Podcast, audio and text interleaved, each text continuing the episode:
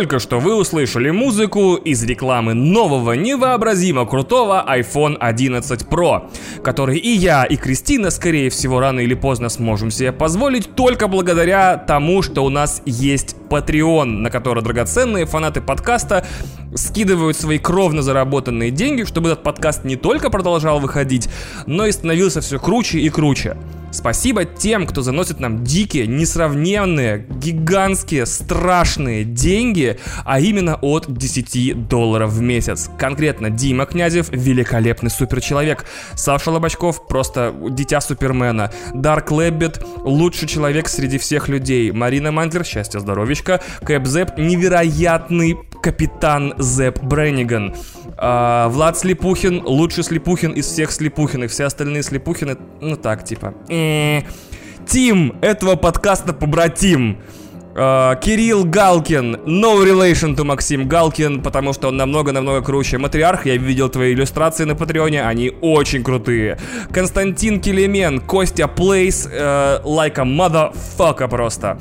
Илья Кочетков, просто настолько переполняют меня эмоции при одном только упоминании этого человека, что мне по большому счету нечего сказать.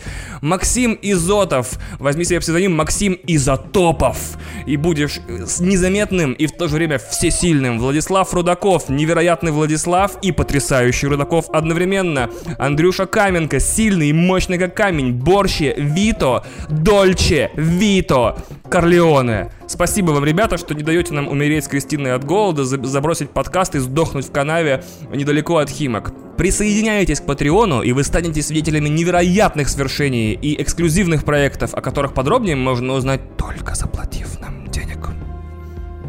Привет! Это Now Playing, дополнительный подкаст «Один дома» о фильмах, сериалах, играх и книгах, с которыми я познакомился за последний месяц. Не совсем точное вступление получилось, потому что с последнего выпуска прошло аж два месяца, и у меня накопилось материала аж на четырехчасовой выпуск.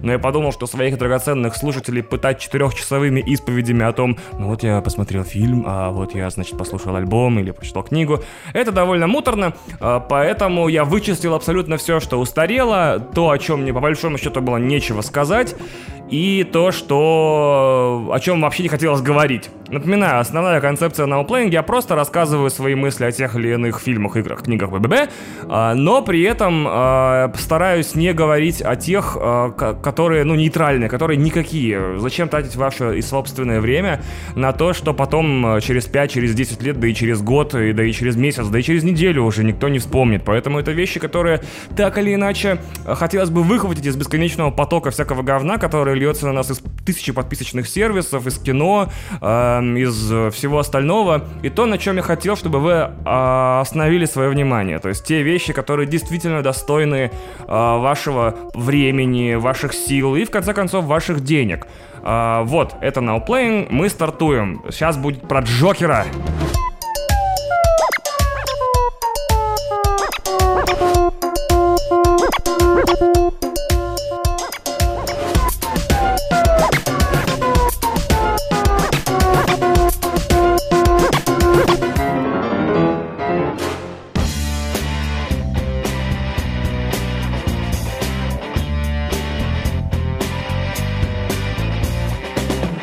Какого же еще действительно фильма начинать, кроме как не с Джокера? Давайте сначала дам общую картину. Значит, э, фильм Джокер посвящен персонажу по имени Артур Флек. Я все время хочется сказать, что он Артур Флекс, не знаю почему это тяжело, наверное, нужно меньше рэпа слушать.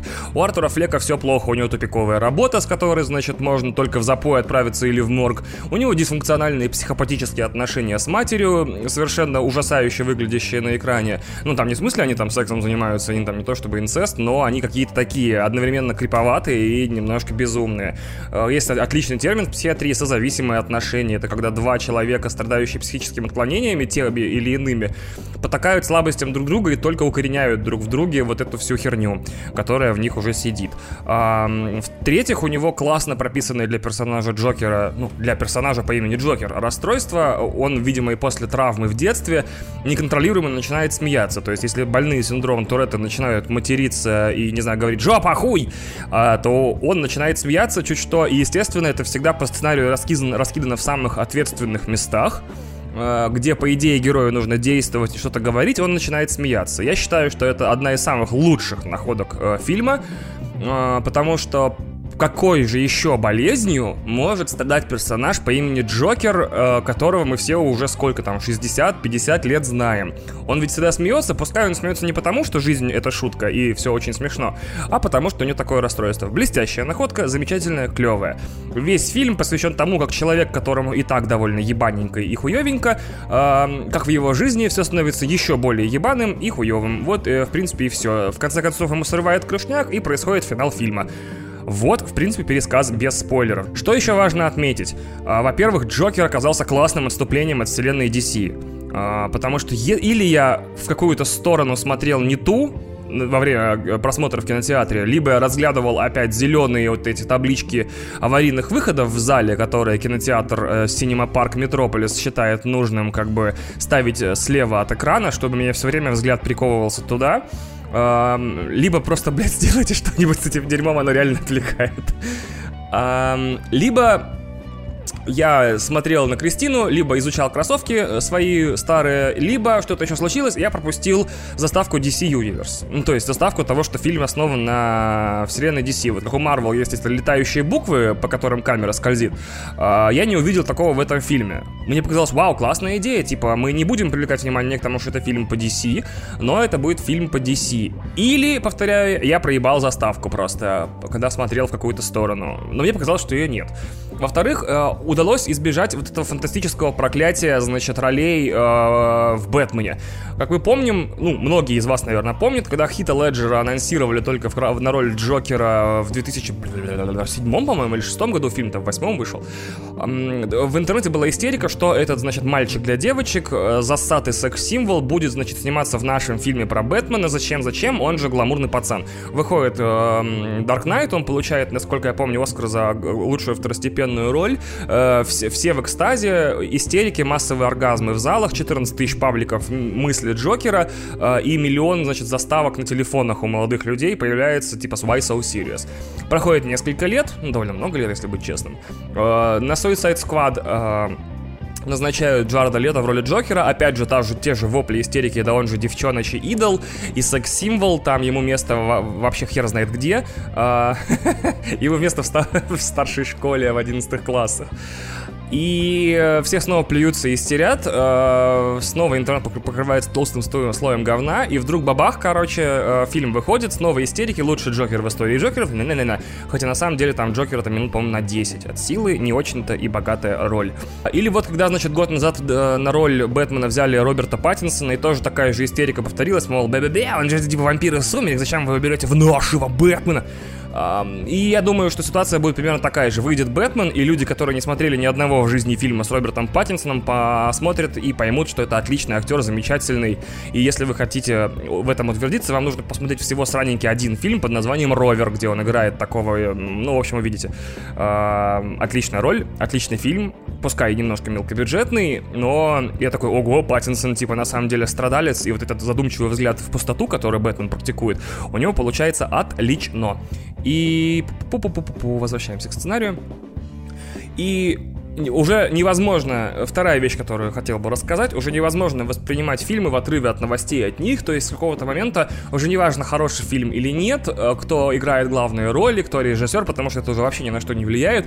Э, во многом теперь, значит, картина фильма строится на основе инфополя вокруг него, то есть комментариев, мемов, не знаю, тредов на Reddit, новостей и так далее. Очень удивительный феномен, потому что в итоге Джокер, значит, из фильма, а, который впервые пытается выйти за пределы экранизации комиксов и стать просто хорошим фильмом, а, не очень часто и сильно оглядывающимся на оригинал, а, мы получили к выходу фильма какую-то, значит, библию для инцелов, я хер знает. Инцелы, напомню, это люди, которые не занимаются сексом, несмотря на то, что очень хотят, и винят в этом не себя, а несправедливый и жестокий мир, где красивые, успешные и богатые молодые люди уже давным-давно расхватали всех красивых и замечательных девушек, а уродливые девушки типа все шлюхи и твари. Ну, примерно такая логика у них логичная абсолютно. Логика логичная. Вот примерно вот такая логика у них замечательная, ничего с ней поделать нельзя. Тем не менее, все бы это было мило, если бы это было малое закрытое движение, изолированное от внешнего мира. Но эти ребята очень неплохо за последние пять лет успели, значит, э, пострелять э, и, по-моему, подавить э, на транспорте людей, поэтому инцелы теперь, э, типа, непонятная какая-то внутренняя э, секта слэш-террористическая организация. То есть даже Verge недавно вышел с заголовком, типа, можем ли мы считать инцелов террористами? Что вообще должно наставить нас на размышления. Типа, мы создали общество с культом успеха, в котором при этом есть люди, оставленные за бортом, которые злые и озлобленные. Э, злые и озлобленные, супер, супер филолог. И что же это за мир мы такой создали, пропагандируя, значит, э, кубики пресса, стеки, купюры на столах, значит, и огромные спортивные машины, э, что вот теперь люди, у которых этого нет, считают своим долгом убивать других. Непонятно, но это другой разговор. И каким-то образом в массовой культуре и в новостном поле Джокер вдруг стал фильмом для инселов и таким фильмом провокации, которая так или иначе может привести к насилию. Я стараюсь не путать глупость с э, теорией заговора, потому что в России-то регулярно приходится слушать про то, что вот то или иное это э, заговор каких-то высших сил, а на самом деле это просто люди тупорезы. Вот я теперь думаю, что и с бугром потворится та же самая фигня. Кто-нибудь не досмотрел, неосмотрительно что-нибудь ляпнул в интервью, не поправил какую-то строчку в пресс-релизе, релизе теперь все уверены, что на каждом киносеансе будет стрельба, насилие и взрывы. И вот этот нездоровый фон вокруг Джокера лично в моем инфополе, в вашем, наверное, нет, настолько нагнетался мемами, статьями и так далее, что я в какой-то момент подумал, что этого слишком много, чтобы это не было вызвано искусственно. Однако, посмотрев фильм, забрал все опасения назад и понял, что если бы мне было меньше лет, у меня не было бы жены и секса, я чувствовал бы, э, что меня вот вселенная выебала и оставила на обочине жизни, э, я бы, ну не скажу, что прям пошел бы стрелять, сколько в какой-то из моментов своей жизни, когда у меня не было бы выхода, кроме как взяться за оружие, возможно, этот фильм оказался бы той ступенькой, которую, ну не той ступенькой, а тем толчком, который бы заставил меня сделать что-нибудь насильственное. То есть э, я не хочу ему присваивать какие-то сверхъестественные качества, но он прям явно проговаривает вещи, что если вдруг э, ты становишься на краю, насилие это выход. Хорошая или нехорошая эта позиция, можно долго спорить. Это позиция режиссера, автора сценария и всех людей, занятых в фильме.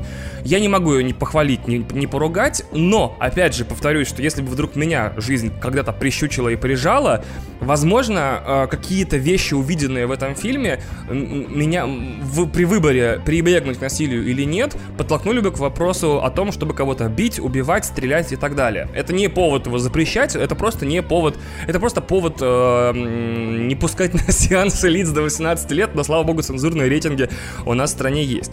Вторая важная вещь, третья, точнее, уже важная вещь, которую хотелось бы рассказать о Джокере, это то, что мне очень понравилось э, фон критики в вокруг него. То есть, опять же, э, есть тупое выражение, что э, хорошо, если фильм никого не оставляет равнодушным. И мне показалось, что Джокер вообще никого не оставил равнодушным. Из тех, кого я читаю в социальных сетях или на специализированных сайтах, где у нас до сих пор, значит, в 2019 году внезапно выходят длинные тексты про фильмы, Хотя давным-давно понятно, что жанр э, длинных текстов о фильмах в принципе обречен.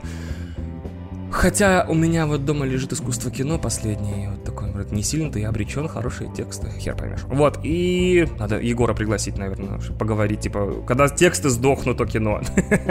Егора Беликова я имею в виду, естественно. То есть я совершенно точно могу назвать имена критиков, которым Джокер безоглядно понравился, которые считают его лучшим фильмом, там, не знаю, года, э, десятилетия, просто очень хорошим фильмом и так далее, и так далее. При этом по пальцам другой руки я легко могу на скидку пересчитать людей, которые говорят, что фильм был зря снят. Это бессмысленная херня, это вообще отстойное говно, и которое показывать нет никакого резона, и вообще, блядь, плохой фильм удивительно. С другой стороны, я вспоминаю пример бойцовского клуба, у которого, в принципе, примерно такая же ситуация была на выходе. Он вышел в 99 году в кинотеатрах, еле-еле там что-то подсобирал какую-то э, смешную кассу. Критики тоже как-то разделились, типа, хороший фильм, полное говно для обдроченных обсосов, то есть, видимо, инцелы уже тогда каким-то, какой-то прослойкой были 20 лет назад.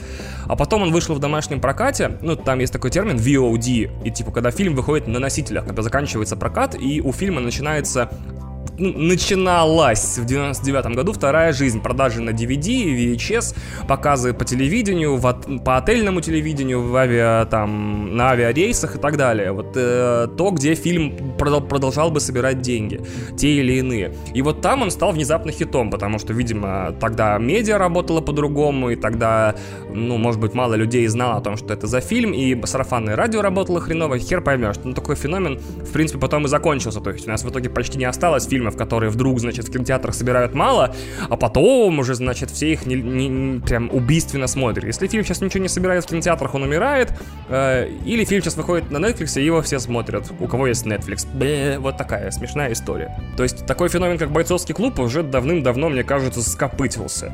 И мне очень интересно было читать сравнение Джокера с бойцовским клубом, потому что месяц, что примерно тот же, типа, из несправедливости реальности окружающей, которая нас всех обманывает и плюет нам в лицо, надо выбираться с помощью кулаков, там, пистолетов и прочего говна.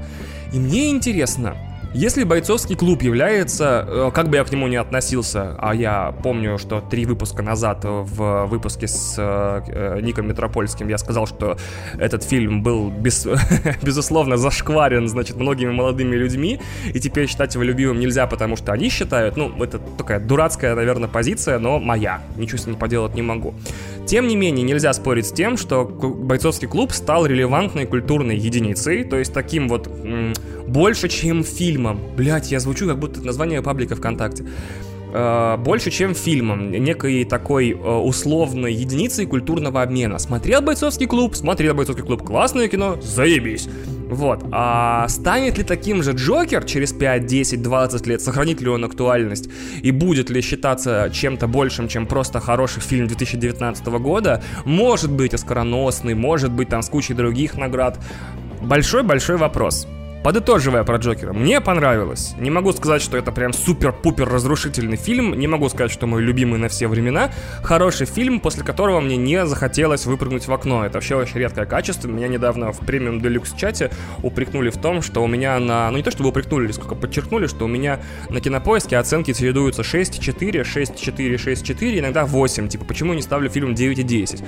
Э, два варианта есть. Либо все фильмы говно, которые вот я смотрю, ну, которые выпускают так или иначе. Я стараюсь смотреть там сотни-полторы-две фильмов в год, насколько это у меня получается. Или второй вариант, у меня, в принципе, сбиты прицелы, и все фильмы мне кажутся, ну, не очень хорошими, потому что до, до былых величин они не дотягивают, черт его знает. То есть, либо 30 лет а, возраста дают о себе знать, либо 10 лет упорного киносмотрения. Вот я помню, в 2009 году устроился в прокат и начал впервые в жизни смотреть очень много кино, типа по, по фильму, по два в день, по три, по четыре а потом это пошло на убыль, но какая-то насмотренность осталась и так далее, и так далее. И я Э, возможно, пересмо... как пересмотрел кино. То есть мне все кино кажется заранее предсказуемым, ну не таким предсказуемым, как Кристине, которая знает, что герой умрет за 15 минут до этого э, по очень секретной методике. И если вы патреоны, я надеюсь, она сейчас расскажет или вырежет этот фрагмент, я хер знаю. Удивительное ощущение, которое мне подарил Джокер, заключается в том, что мне постоянно нужно было напоминать себе о том, что это комиксовая экранизация.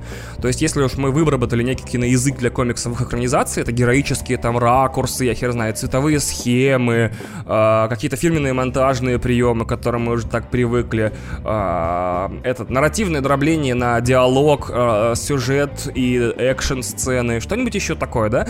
Со всем этим Джокер стремительно прощается в первые же 5 секунд. В фильме в принципе нет ни одной экшн-сцены, нет ни погонь, ни драк, ни перестрелок, ну, в широком понимании этого слова. Он полностью даже до титров стилизован под фильм из 80-х, потому что я впервые за, наверное, лет... М-м-м, наверное, 3 увидел в фильме The End, вот эту маркировку в конце, то есть прям красивую надпись The End в финале, я такой, воу, типа, эта стилизация зашла, зашла слишком далеко. И мне показалось, что классно было бы, если бы этот Джокер, конкретно этот Джокер, был бы началом для новой киновселенной DC. Ни Man of Steel, ни, значит, вся эта вот эта плеяда фильмов Снайдера с библейскими отсылками и супергеройством как э, метафорой Иисуса или других каких-то религиозных фигур. Мне очень понравилось, что, скорее всего, единственным, как сказать, ну, мантрой проекта мне очень понравилось, когда я читал когда я читал книгу о ленте Ру, в которой мне не довелось поработать, в той самой ленте РУ, которой Галина Тимченко была главным редактором, э, одна из вещей, которую я из этой книги вынес, что у любого проекта должна быть мантра. Это очень классная фишка, сейчас объясню. То есть, э, скорее всего, любой, любым проектом будет занято много людей. И много людей будет принимать много решений. Скорее всего, даже иногда не согласовывая их друг с другом или что-нибудь, что-нибудь такое. Поэтому нужна предельно краткая и предельно понятная, э, выраженная в словах мантра проекта, вне зависимости от того, что это спецпроект, очень большая статья, видеоматериал или текст, напоминая которую друг другу, вы сможете согласованно делать что-то великое, не обязательно даже консультируясь друг с другом. То есть это некий, не знаю, путеводная звезда или какой-то компас, который у каждого из вас есть в большом и сложном проекте. Мне так это понравилось, что я э, ни разу нахуй это не применил в своей работе. Какой я еблан. И, э, ну, например, у, у «Один дома» есть мантра, что это подкаст одновременно обо всем и ни о чем ну, вот, это мне показалось классной мантрой, и об этом знает и Кристина, и я, и вроде как всем понятно, что это за подкаст, что он одновременно обо всем на свете и ни о чем конкретно, очень здорово.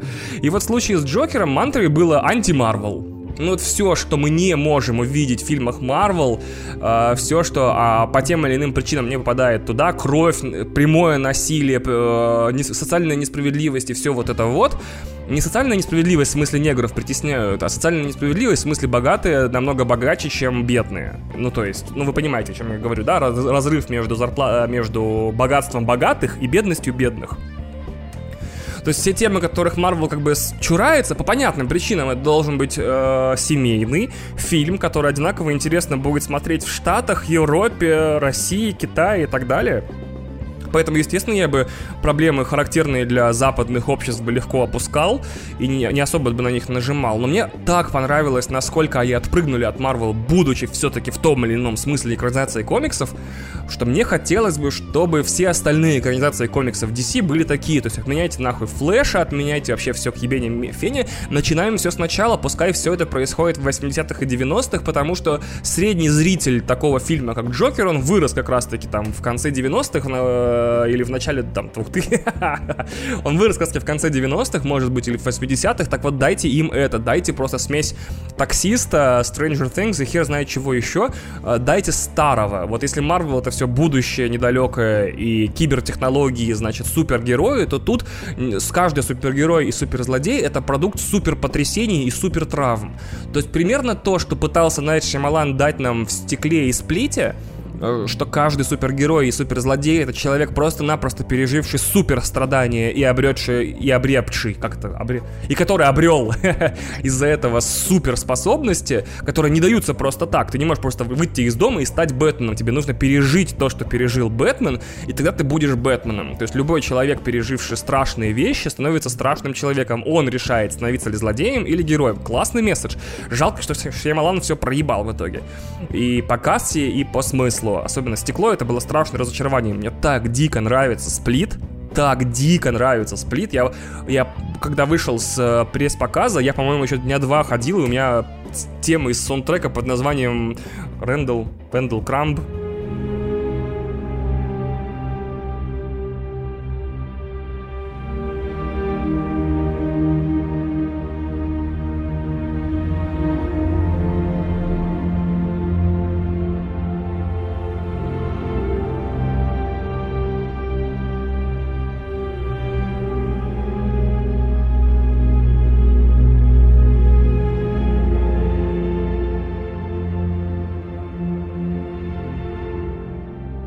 настоящая печ печаль, печалька, супер печаль. И я такой, ёб твою мать, эта тема была настолько классно выглядела в фильме, я настолько пропитался этим фильмом, э, настолько он мне ударил в какие-то собственные там детские переживания, что люди, пережившие супер трагедию, приобретают суперспособности, что мне было бы потрясающе жить в мире, в котором у нас есть Марвел, значит, ну в прямом смысле для детей и подростков, то есть супергерои и супергерои. А для тех, кто хочет другого, не лучше, не хуже, нельзя противопоставлять, просто другого, чего-то взрослого и интересного, ну не, не то то, что Марвел неинтересный, чего-то взрослого и поднимающего какие-то, ну, совсем глубинные темы, может быть, для каких-то искушенных зрителей, а черт его знает. У нас отлично был бы DC, где, значит, Джокер с психологическим потрясением, вечно брошенный Бэтмен не способный любить, я черт его знает, Супермен, который сирота и тоже по этому поводу психует и переживает. Поэтому я, конечно, не могу обращаться к Warner Bros. напрямую, но мне кажется, что DC-вселенная, где все в том или ином смысле больны, это было бы классно. Хотя это, по большому счету, был бы фильм «Хранители». Да. Кстати, по поводу фильма «Хранители», я не помню, говорил ли это, по-моему, говорил, да, выпуск назад или два, ну, в предыдущем науплеинге, что «Хранители» вышли не вовремя. В 2009 году вселенная Марвел только начиналась, а для потребления вот этой постгероики, которую сейчас все так любят, Doom Patrol, The Boys и так далее, нужно, чтобы обычная супергероика всех подзадолбала. Не в смысле надоела и начала меньше собирать, а стала чем-то совсем заурядным и привычным. И вот прошло 11 лет, у нас экранизация Джокера, даже не, не скажешь, что экранизация комикса.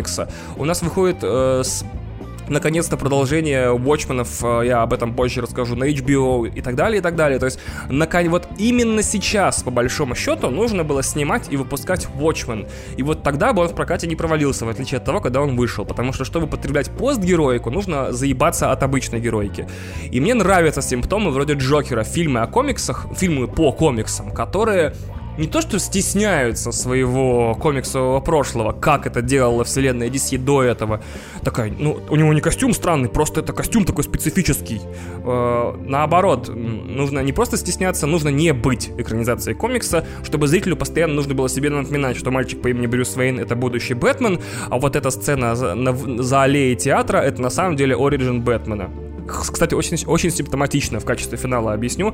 Очень симптоматично, что несмотря на то, что фильм должен был стать типа оригином Джокера, фильмом о том, как Джокер стал Джокером, какого-то сраного хрена все равно это фильм в итоге оригин Бэтмена. Мне кажется, это очень странно. И немного обидно, что мы в итоге не можем воспринимать Джокера без Бэтмена, как будто он не самостоятельный, и Бэтмена без Джокера. Вот. На этом про Джокера все. Надеюсь, вам было интересно.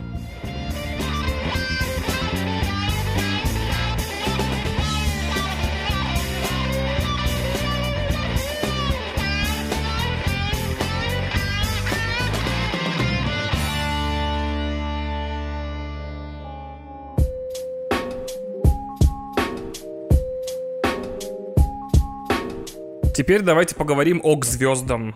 Это фильм с Брэдом Питом, и кажется, только с Брэдом Питом, по большому счету, в котором, значит, рассказывается история человека по имени Рой Макбрайд как будто это какой-то ковбойский фильм, как будто он не на, э, значит, звездолете летит к далеким планетам, а колесит, значит, на джипе по пустыне под э, прекрасные кантри. Это космический триллер-драма, которая понемногу заимствует из всех фильмов про космос вообще. Смотрите, значит, есть эм, астронавт, которого играет Брэд Питт, он, значит, рабочий на какой-то орбитальной станции, на гигантском орбитальном лифте из старых фантастических рассказов 60-х.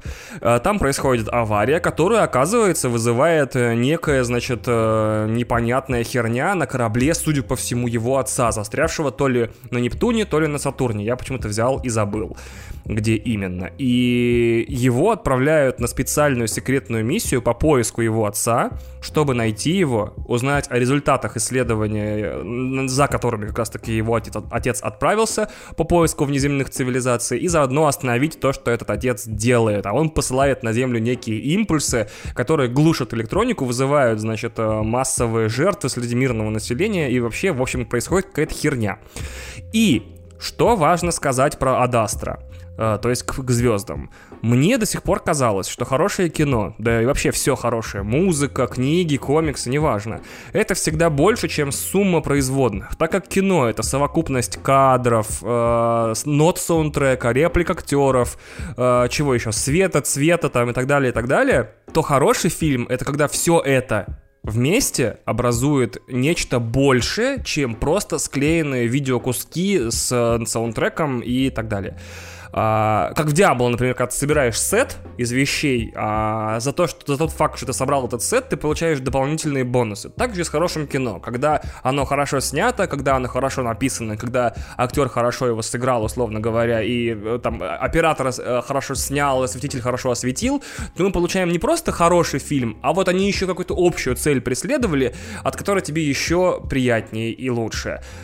Так вот, в Адастра все хорошо но при этом оно почему-то не дает эти бонусы. Вот этот сет, он не приносит никаких э, дополнительных, не знаю, ощущений. Никакое такое чувство, что каждая отдельная часть фильма хороша, но в когезии, то есть когда общая совокупность элементов работает на достижение конкретной цели, нет. Я не знаю, кого здесь винить, потому что Брэд Питт феноменально хорош. Он и хорош внешне, он хорошо играет, хотя я терпеть не могу оценивать фильмы по игре актеров или операторской работе, но тут просто важно отметить, что операторы прям крутые.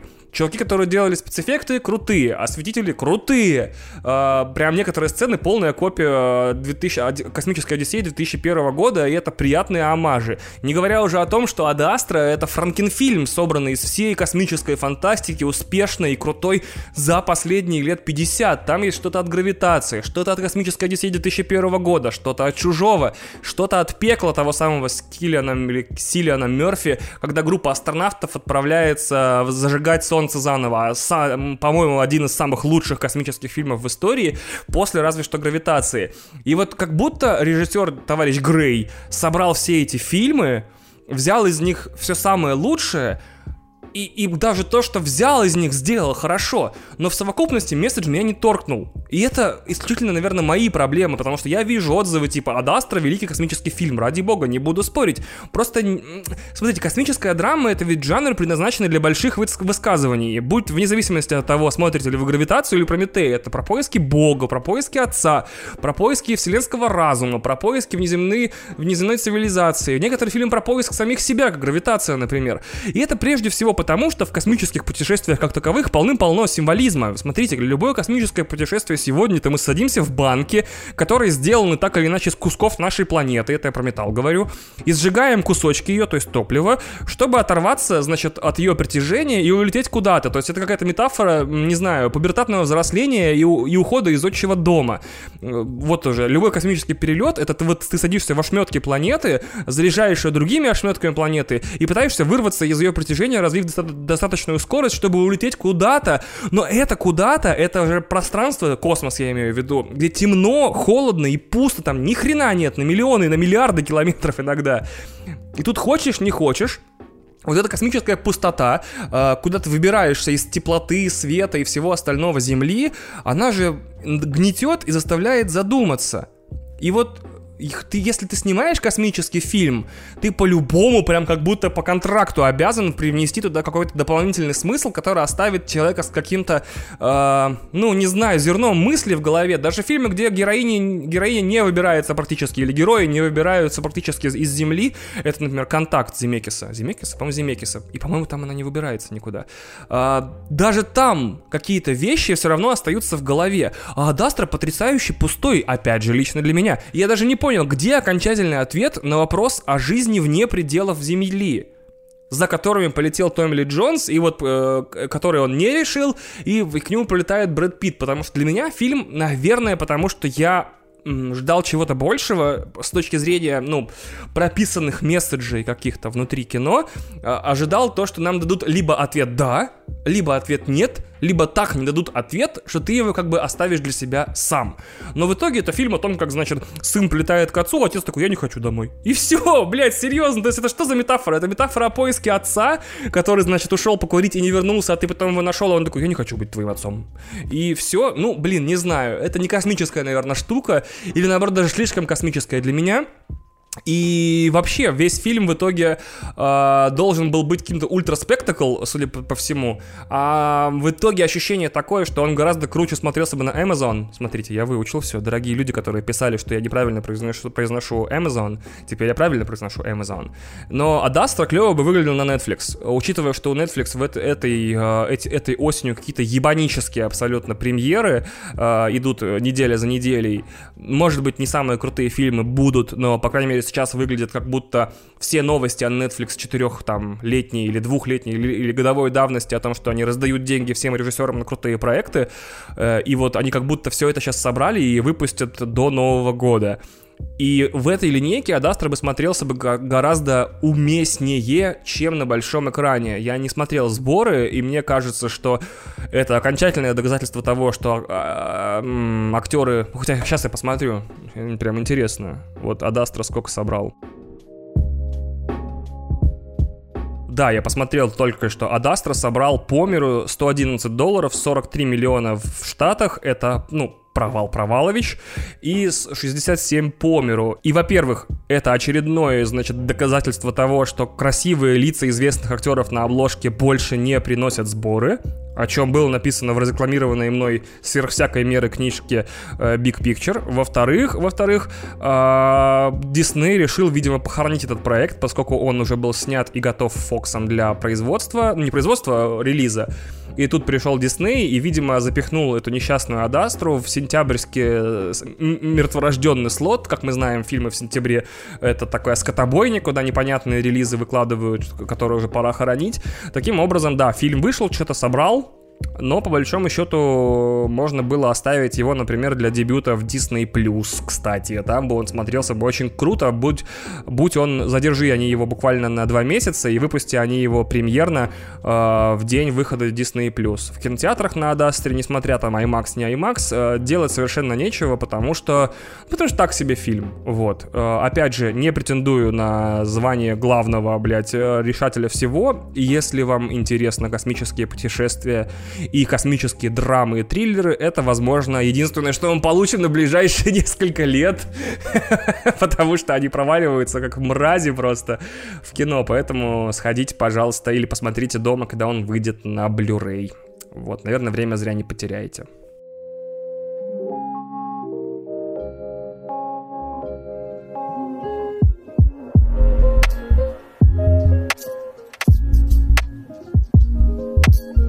По поводу сериалов. Я посмотрел 4 сериала, и все 4 оказались охренительными. Спешу вам поделиться всем тем, что о них думаю.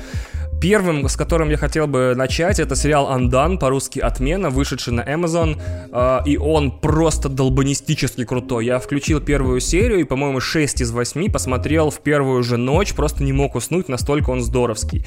Сериал рассказывает историю девушки, которая язвительная их и такая приколистка, но при этом она глухая немножко, и у нее очень сложная жизнь. Она как бы потихонечку опускается на социальное дно, можно сказать, работает в детском саду, очень такая вздорная, семья желает ей лучшего, но у нее сложные отношения с сестрой, с матерью, с бойфрендом, со всеми.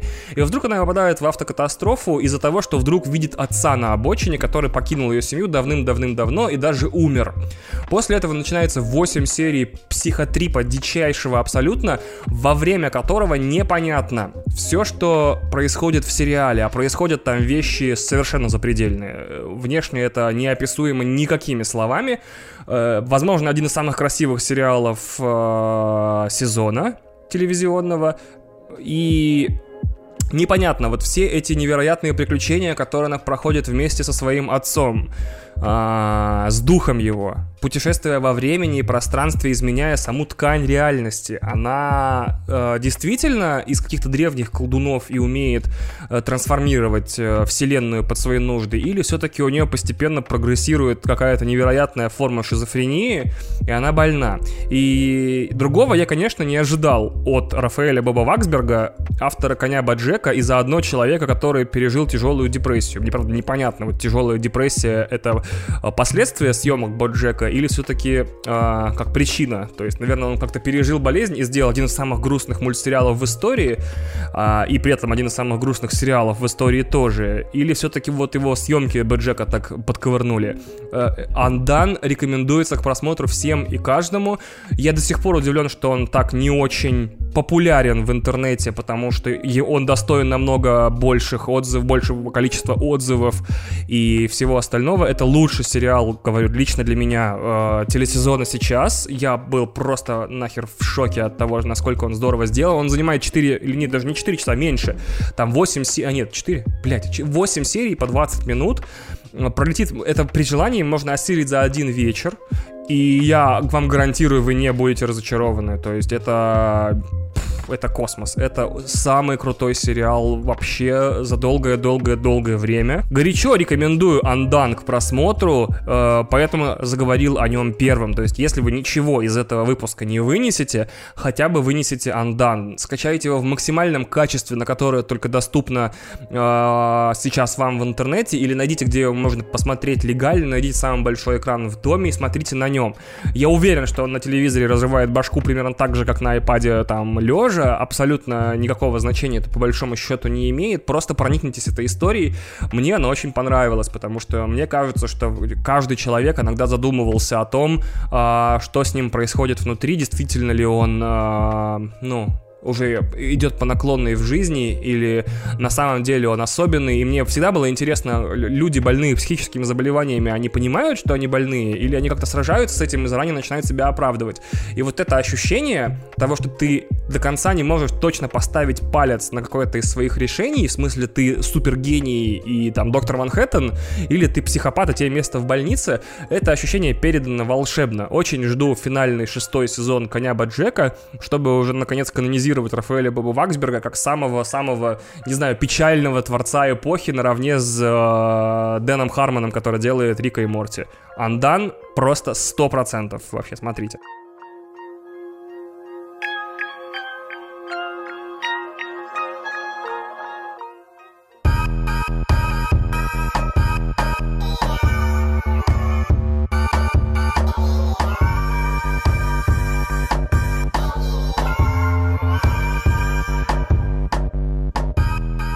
Второй сериал, о котором хочу рассказать, это «Юфория» или «Эйфория». Это, блядь, просто космос. Во-первых, я Единственное, что я о нем постоянно слышал, это то, что этот, у этого сериала продюсер Дрейк.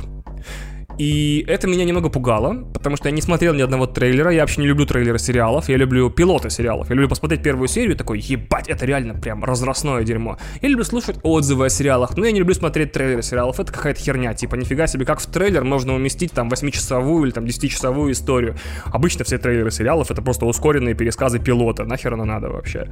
И вот конкретно в случае с эйфорией я был уверен до определенного момента, что сериал Дрейка, э, который который он еще, и там сопродюсер рэпер Future.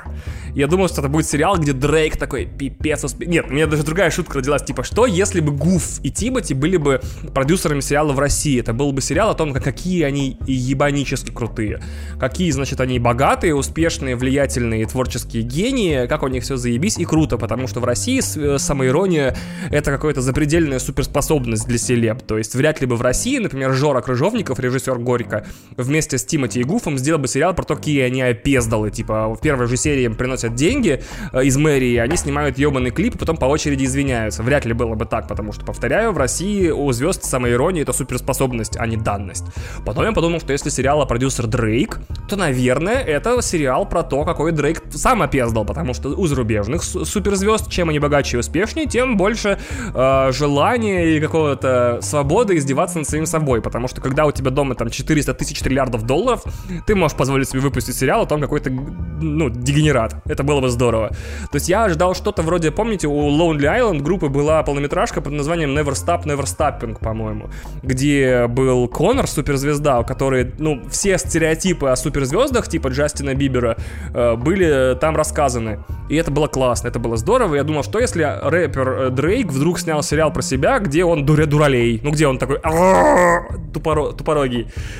И в итоге я такой думаю, ладно, судя по постерам сериала, там звезда Зендая. Значит, там, наверное, нет Дрейка. И я был прав, реально. Из Дрейка там только одна песня в саундтреке. В остальном Эйфория — это наш старый, по-моему, 2009 года сериал «Школа» на антидепрессантах типа Занокса и на, значит, Оксикантине. Значит, Эйфория рассказывает историю школьницы, у которой биполярка. Я прям... Нет, серьезно, весь сериал пересказывается, типа, биполярщица встречается с трансгендером. То есть, по идее, либо вас это сразу э, сбивает с толку, и вы такие, я не буду смотреть это говно, либо вы такие, хм, а что если эта история там, несмотря на то, что она звучит как, типа, самая SJW фигня в мире, действительно интересная? И я на стороне вторых, мне поебать.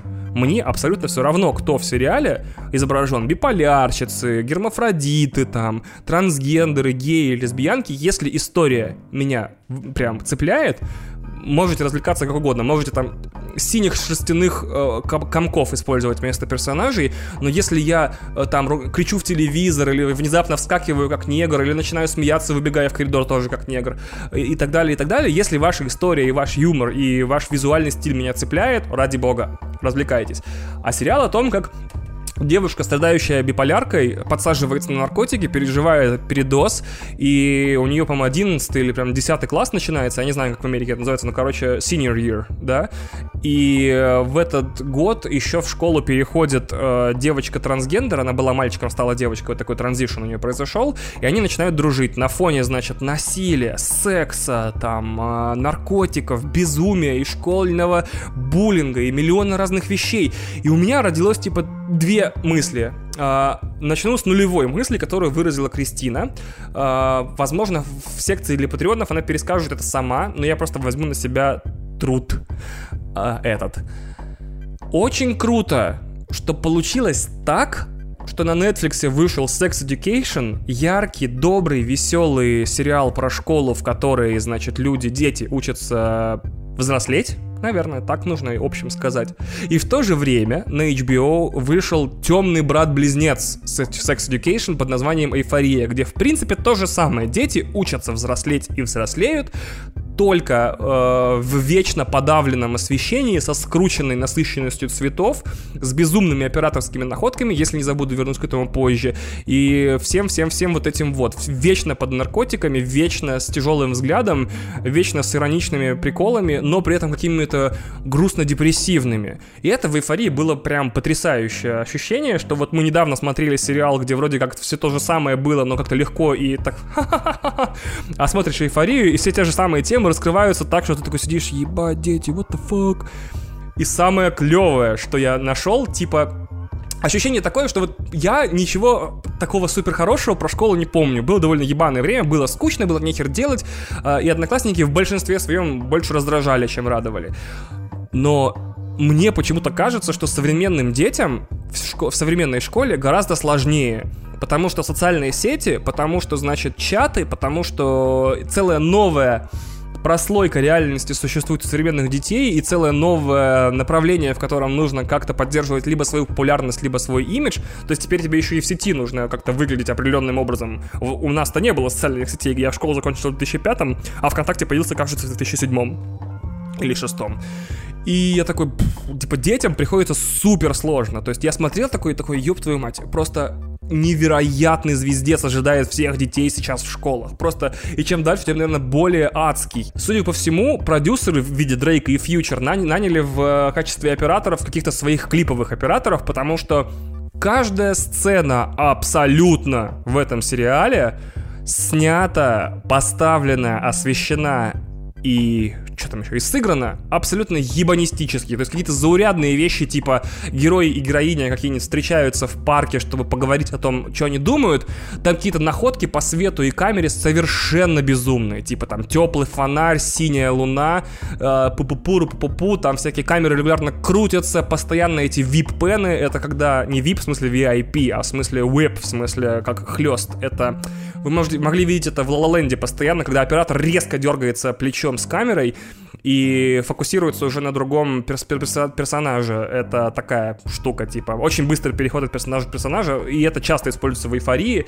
В эйфории часто используются какие-то безумные крановые пролеты. Я такой смотрел, и Кристина, и я просто хватались за голову, типа, ебать, как это вообще можно снять, и сколько, блядь, бюджету этого сериала, потому что обычно я привык, что сериалы, ну, сравнительно дешевые. Сравнительно дешевые, а тут, судя по всему, на 8 серий ушло, ну, может быть, 80 миллионов. Я цифру не хочу гуглить, пускай это будет приятным сюрпризом, к тому же, это не мои деньги, но это один из самых дорогих, наверное, сериалов сейчас просто про подростков.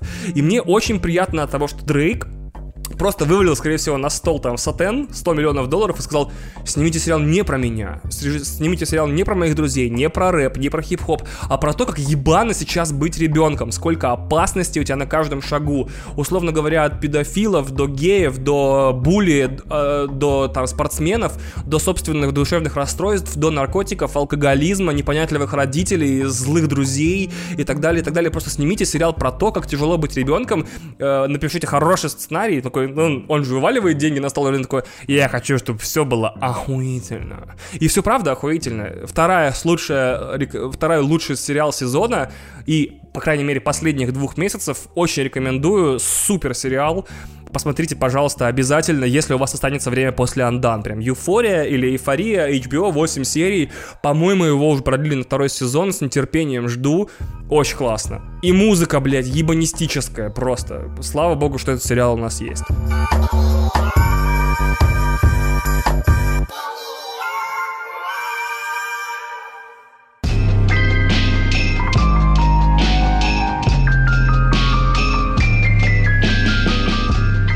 Третий сериал, о котором хотелось бы рассказать, это Succession. Это тоже HBO, в русском переводе «Наследники». Доступен на медиатеке абсолютно легально, доступен во всех остальных местах абсолютно нелегально. Кстати, а медиатека Sort your fucking shit together. А, а медиатека, как насчет как насчет оптимизировать нахер свое обосранное приложение хоть где-нибудь? Я вас умоляю. Ребята, сделайте что-нибудь. Потому что я смотрел в вашем приложении Succession, и все было нормально. Планшет телефон обновился до iOS 13, теперь на планшете я не могу смотреть, значит, э, Succession с английской дорожкой и русскими субтитрами. Я бегу к телевизору, а там та же самая история. В вашем приложении, конкретно в вашем, как бы, союзном приложении, в ОККО, с которым у вас совместная подписка, больше недоступна английская дорожка и русские субтитры. Я лезу на ваш сайт, там та же история. What the fuck, медиатека? Почему вы меня так кидаете? Почему теперь, чтобы смотреть сериал так, как его задумывали авторы, мне нужно ебаться с запрещенными в России, кажется, программами? Не знаю, тоже это запрещены в России или нет.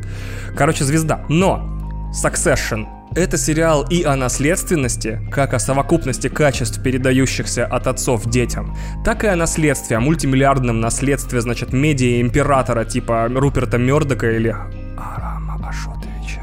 Или Ашотовича. Арама Ашотовича Габриэлянова. А, который, значит, завещает своим детям свою огромную медиа-империю, состоящую в основном из говна. В одной из серий сериала ее описывают, как мы, значит, we're doing hate speeches and, типа, and leisure parks, uh, то есть и theme parks. Типа, мы развлекаемся только, значит, хейтом с экранов, хейт-спичем и uh, парками развлечений. Это основные направления деятельности, значит, его медиа-империи. Это что-то среднее между Disney и Fox, действительно. И очень много сюжетных ходов сериала впечатлены новостями о всяких медиа конгломератах типа Гокер, это очень долго описывать, если вы не знаете, и слиянием Disney и Fox. Uh, все герои Succession обоссанные, конченые мудозвоны. Это невероятно новое ощущение, и я еще не смотрел миллиарды Биллианс, которые идут по Showtime, но сериал о большом бизнесе, в котором все герои перекрытые, наглухо мудаки, это для меня впервые.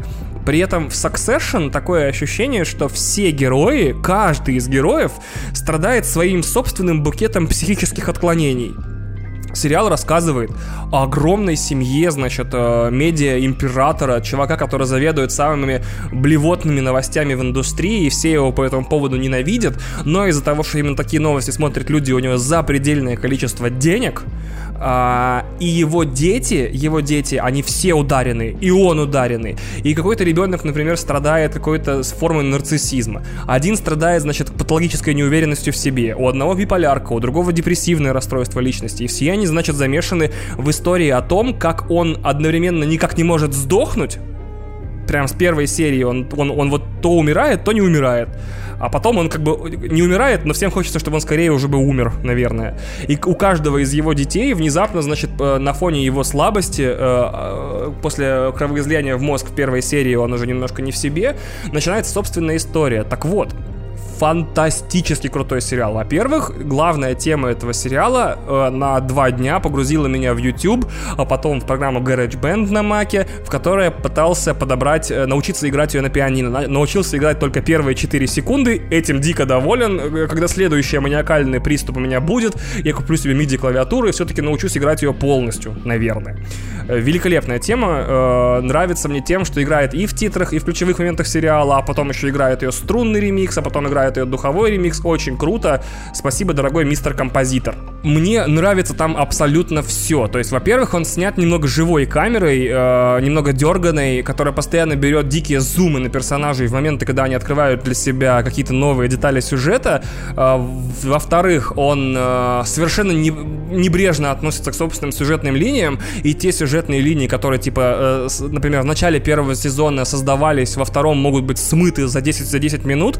Э, например, один из э, второстепенных героев сериала, один из сыновей вот этого медиамагната, э, он организует некий план по внедрению в империю, подключив какого-то, значит, грузинского миллиардера к покупке пакета акций у его отца.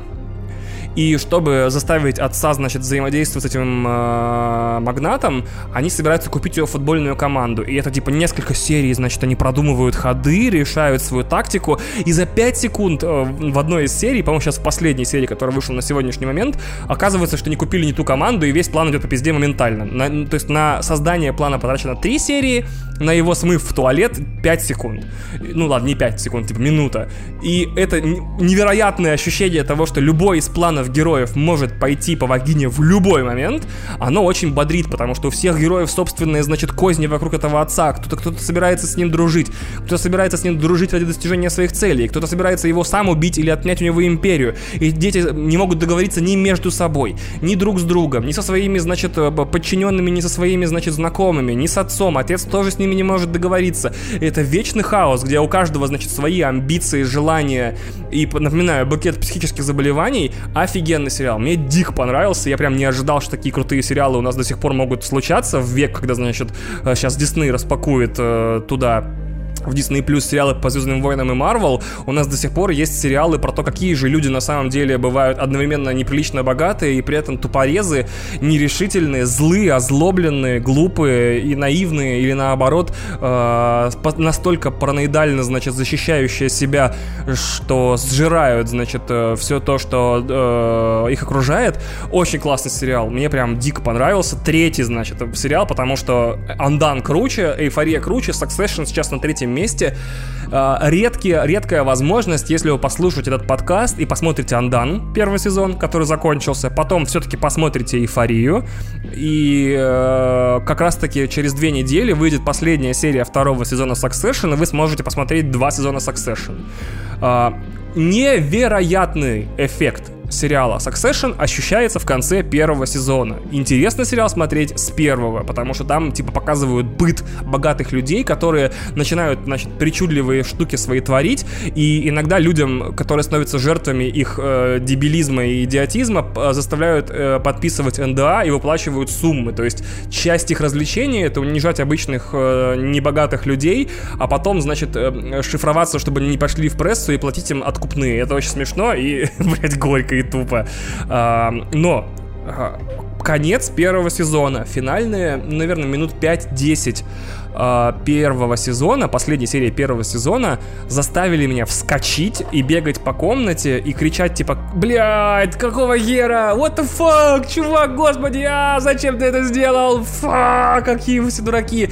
Прям как будто, я не знаю, у меня такого не было очень давно, очень давно, но это бес, бесподобное ощущение того, что вот ты увидел, как план человека, э, который он, типа, несколько серий строил, ну, как весь сезон, короче, про продумывал, и он из-за одной единственной оплошности полностью прям вот рушится вообще до основания. И в тот момент, когда он мог стать, типа, царем положения и всех трахнуть, он теперь, наоборот, на самой нижней позиции, и ты такой, фак, типа, чувак, я уже за тебя болел, типа, ты же выглядел как самый вменяемый персонаж в этом сериале, почему ты такой мудак? Надеюсь, в конце второго сезона будет примерно такое же, потому что премьера новой серии через две недели. Очень жду, очень рекомендую.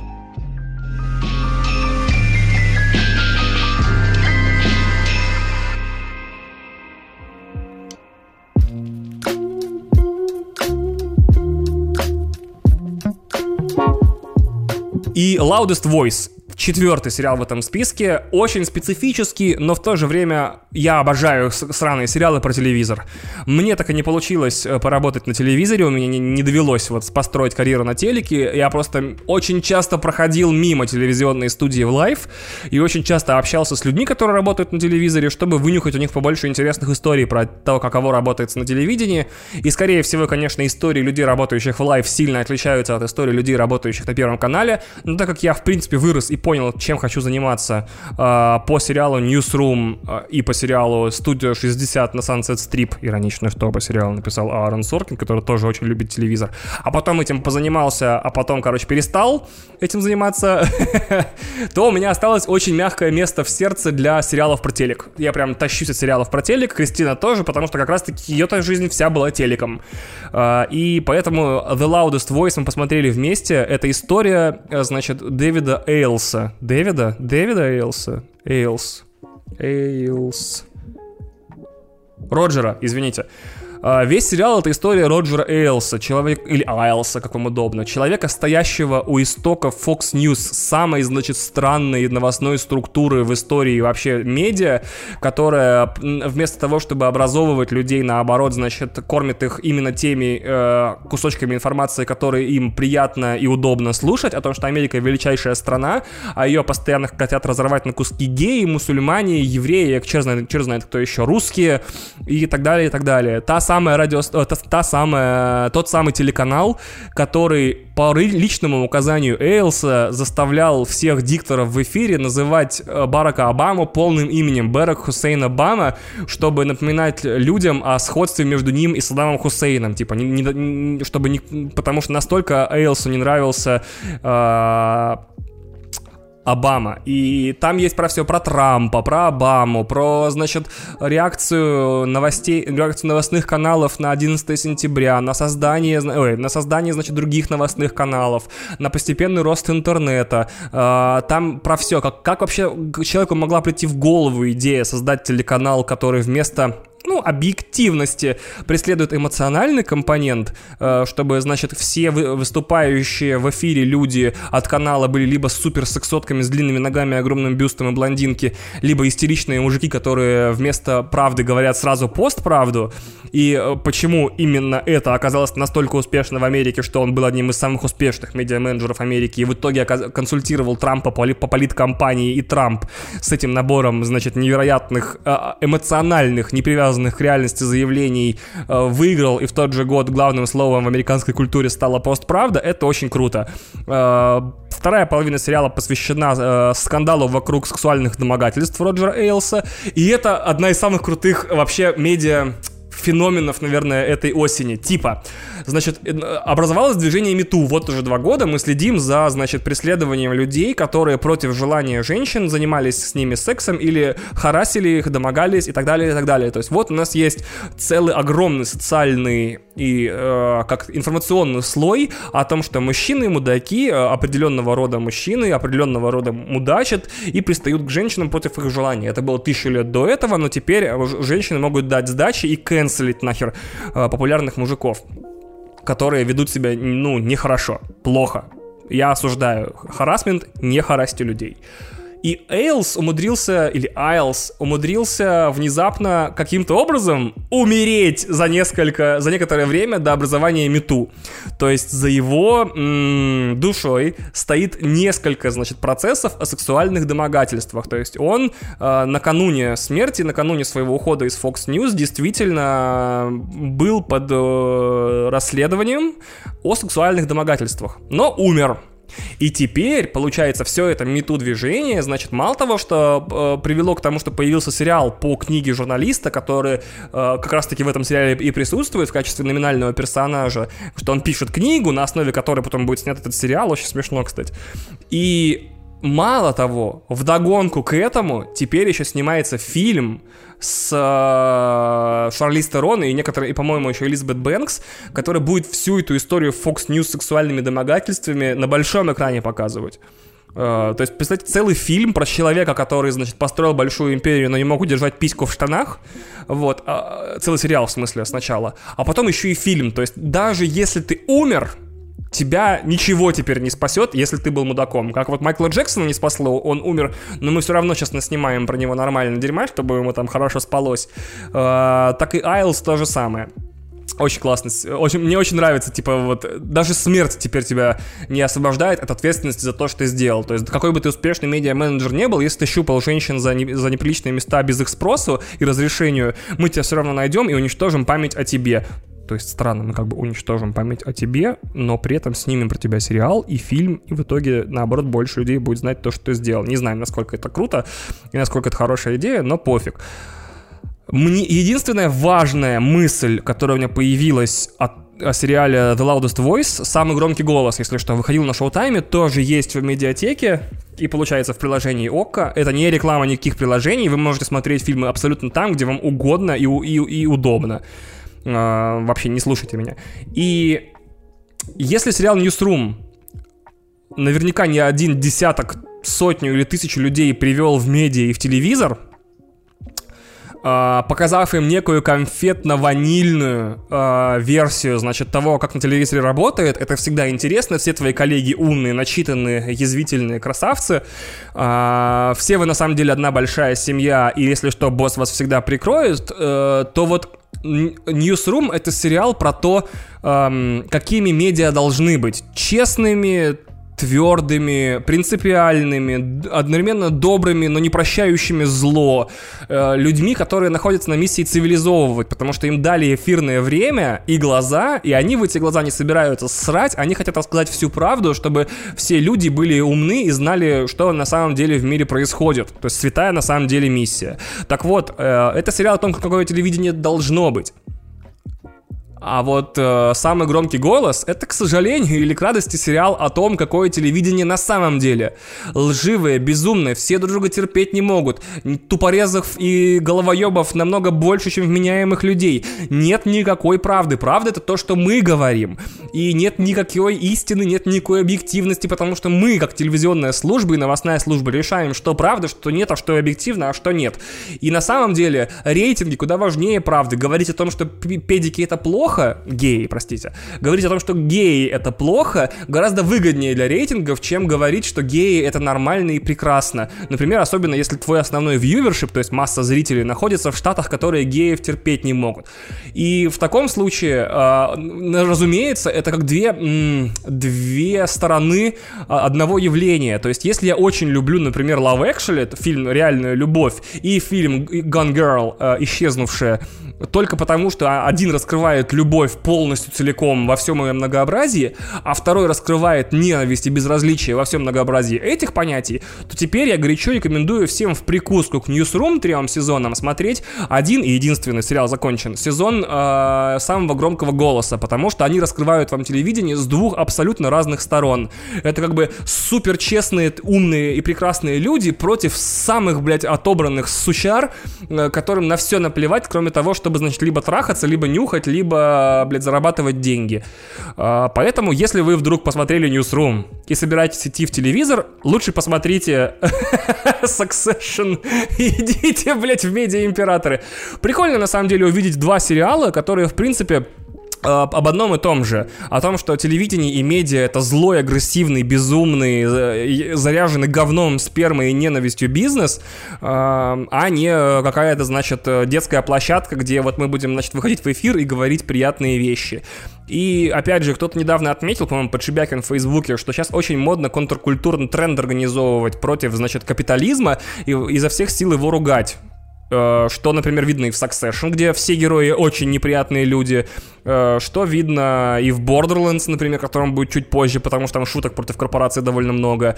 Э, во всех новых романах, значит, фантастических корпораций становится объектом основного зла и так далее, и так далее. Очень интересный тренд, хочется прочитать сначала несколько книжек, которые ругают корпорации, а потом вам о нем, об этом тренде в следующем, например, на Outplaying поподробнее рассказать. С сериалами закончили, быстренько перепрыгиваем к играм и закончим с ними.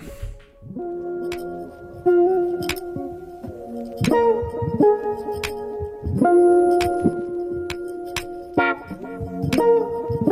you.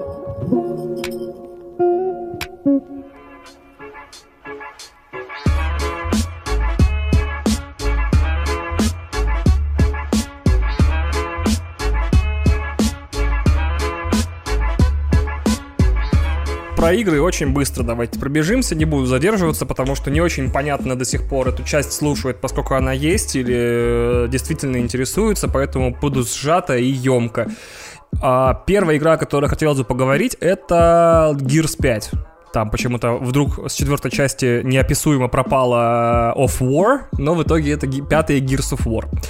Немного контекста. Я невероятный фанат первых трех частей. То есть прям Die Hard фанат. Прошел первую раза, по-моему, три. Вторую, правда, и третью по одному разу, но первая до сих пор занимает в моем сердце очень особенное место, потому что, потому что. Я помню, как еще э, началась моя любовь к Gears of War, еще за, по-моему, два или три года до ее выхода я увидел ролик на Видеомании, это было приложение к журналу Игромания, о, там была демонстрация геймплея, снятая с экрана, и я такой, ого, нифига себе, как, как красиво, типа, темная игра с э, кучей там сложного света, для того момента это было невероятное зрелище, где огромные мужики размером с холодильник, значит, ныкаются за укрытием и стреляют по монстрам. Я такой, скорее всего, это моя новая любимая игра. Прошло миллион лет, пока она не вышла на ПК, у меня не было при, э, консоли, и я про- поиграл в нее на ПК, прошел практически полностью, был очень доволен. И потом еще раз прошел на всякий случай, чтобы уже для гарантии, а потом у меня где-то в 2014 году внезапно, помимо PlayStation 4, оказался Xbox, на котором я прошел все три части залпом, заказав, значит, коллек- коллекционные издания всех трех частей, значит, в э, одной коробке, э, и одну за другой в том виде, в котором они предполагались, то есть прямо на консоли Xbox 360 прошел, написал большую статью когда-то, я вел медиум про историю создания первой части, части. Мне очень нравятся истории создания, как вы могли заметить в моем твиттере. Прям мне очень нравится смотреть документалки, фильмы о создании, читать статьи, потом суммировать это все и как-то выкладывать куда-то, чтобы люди почитали и тоже прониклись.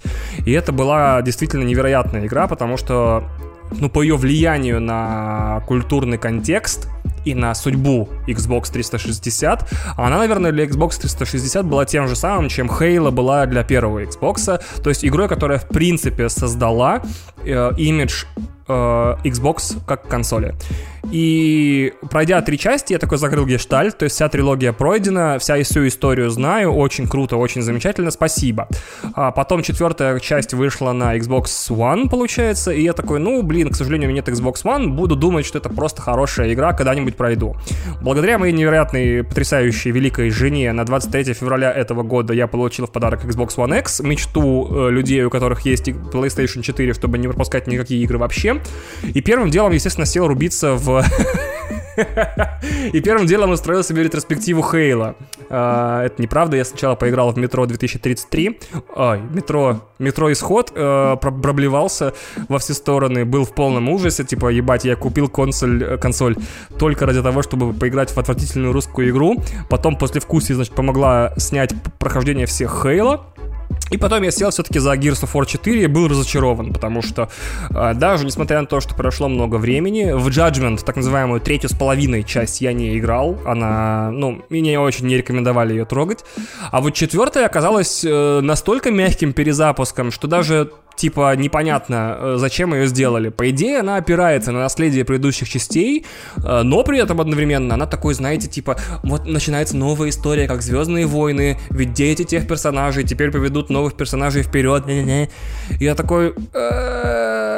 «Э, и у меня было много претензий, типа она была просто скучная, потому что уже в третьей части э, Gears of War было 50 миллионов находок по поводу локаций, где ведутся перестрелки, по поводу оружия, по поводу укрытий, по поводу игровых внутренних механик, что каждая арена немножко отличалась от другой и так далее, и так далее. А в, треть, а в четвертой части будто все это смыло, это просто ремейк первой части на новом железе. То есть она выглядела довольно сносно, просто такая была пустоватая. И я такой, ну, пятая часть я все равно жду, поскольку я очень люблю Gears of War. И какое же было мое удивление, когда пятая часть Gears of War оказалась великолепной игрой. Было очень интересно, э, и мне понравилось деление на главы. В игре 4 главы. В первой ты играешь за героя четвертой части JC, который как раз-таки Джей простите, который не из клиники, а который, наоборот, сын э, Маркуса Феникса из первых частей. А потом ты две или три, а потом ты три части играешь за Кейт, это новая главная героиня. И, естественно, например, 10 лет назад было бы странно представить себе, чтобы героиней Gears of, чтобы у Gears of War была героиня, поскольку все люди в мире Gears of War, они такие, ну, короче, супер джек, прям супер накачанные. Я еще смеялся, потому что э, в Gears of War 5, типа, ты попадаешь в города, наконец-то, после четвертой части, функционирующие живые города, и там общаешься с лабораторным персоналом, там и так далее, и так далее. Там есть некоторые, не то чтобы сайт-квесты, сколько, ну, несколько сцен, в которых вам необходимо разговаривать с людьми, которые не имеют отношения к войне в Gears of War, и они тоже по габаритам напоминают, короче, холодильники Стенол 2003 года, выпуска э, с дополнительным отделением каким-то. И я такой, блин, а что если вот это габариты людей на серии, это планета, на которой происходит действие, это результат того, что на этой серии, например, высокая гравитация. И людям, у которых фрейм, ну то есть строение тела э, хлипкое, то есть э, узкоплечие такие люди, и они просто на серии не выживают, поэтому за тысячелетия эволюции люди все на серии приобрели габариты, э, блядь, Hammer H2 машины. Очень смешная теория, надеюсь, э, где-то прописано, почему они все-таки качки. Наверное, потому что у них, в принципе, модель моделлеры в студии Coalition такие психопаты. Типа, давайте сделаем даже ученых просто гиперкачками с плечами размером с арбуз. Gears of War 5 дико разнообразная, там 4 биома, это город, маленький, потом пустыня, ледяная пустыня и город большой. Точнее, ледяная пустыня, пустыня и большой город. Очень здорово. Мне вообще ни разу не было скучно. Я пробежал компанию запыхавшись. Меня немного пороняли в мультиплеере. Потом я поиграл во все дополнительные режимы. И хочу сказать, что на сегодняшний день у меня есть вот такое ощущение, тоже специфическое. Без относительно того, что на PlayStation есть ебаническое количество эксклюзивных игр, их всех нужно покупать. То есть, например, если вы покупаете PlayStation и хотите, вот прямо вот сейчас, и хотите крутых игр, вам нужно купить, докупить, докупить 10 как минимум офигенных игр. Это вам нужно будет купить коллекцию Uncharted, Last of Us, пускай это ремастер, четвертый Uncharted, Last Legacy, Spider-Man, God of War, Horizon там, и так далее, и так далее. И вы постепенно соберете себе библиотеку офигенных эксклюзивов для PlayStation. То есть, если вы дарите человеку приставку для игр, Uh, и хотите, чтобы он сразу играл, например, например, uh, ваш друг уезжает на работу смотрителем маяка и у него будет там интернет очень быстрый, но, к сожалению, не будет возможности ничего купить. А, потому что это сраный маяк. И к нему, например, не будет доставлять Amazon ничего. Я пытаюсь привыкнуть к правильному произношению. Простите, что я делаю такие паузы перед Amazon. И если вы подарите ему PlayStation просто, то он в говне, потому что ему надо будет купить, купить за деньги дополнительно десяток игр. Однако, если вы подарите ему Xbox с годовой подпиской на Game Pass или Game Pass Ultimate, чувак реально закрыт. Я не могу нарадоваться тому, насколько в Game Pass, во-первых, часто добавляются и исчезают игры, то есть там каждые, по-моему, две недели или месяц появляются новые игры довольно сносные. То есть половина э, важных и действительно непропускаемых инди-релизов от Hollow Knight до там Enter the Gungeon, до Dead Cells, э, до Slay the Spire, о котором чуть-чуть попозже, э, там почему-то прям на месте можно прям купить э, карточку на острове, активировать и скачивать до бесконечности игры, где есть все важные эксклюзивы. И Quantum Break, хотя мне он не очень понравился, но это все-таки эксклюзив. А, и Sunset Overdrive, и все гири в переизданиях. То есть вы можете, человек может сесть и пройти все три Gears of War в 4К, HDR и просто быть прям супер чуваком. Все Хейла, там, первая, четвертая, с первой по четвертую, пятая, э, и скоро Reach э, все, что нужно, и все важные игры для Xbox собраны в одной подписке. Три месяца, которые, правда, стоят две с половиной тысячи, если вы, вы покупаете ее не в первый раз. Например, мне удалось на каком-то сайте по подписке ключей, по покупке ключей, купить Game Pass на три месяца за тысячан, и это было, конечно, грабительство, потому что э, у меня теперь есть и мультиплеер, и доступ к Game Pass до 1 декабря. Я реально закрыл все свои нужды практически по старым играм одной, подпи- одной подписулей. Дико доволен. И опять же, все главные крутые премьеры игр для Xbox теперь происходят в Game Pass е. То есть выходит игра Gears of War, многомиллионный блокбастер, в котором есть 20 или 15-часовая сюжетная кампания, крутая, которую интересно проходить, в которой есть много нового, есть добрый там робот, который помогает э, вам в бою и которого можно прокачивать.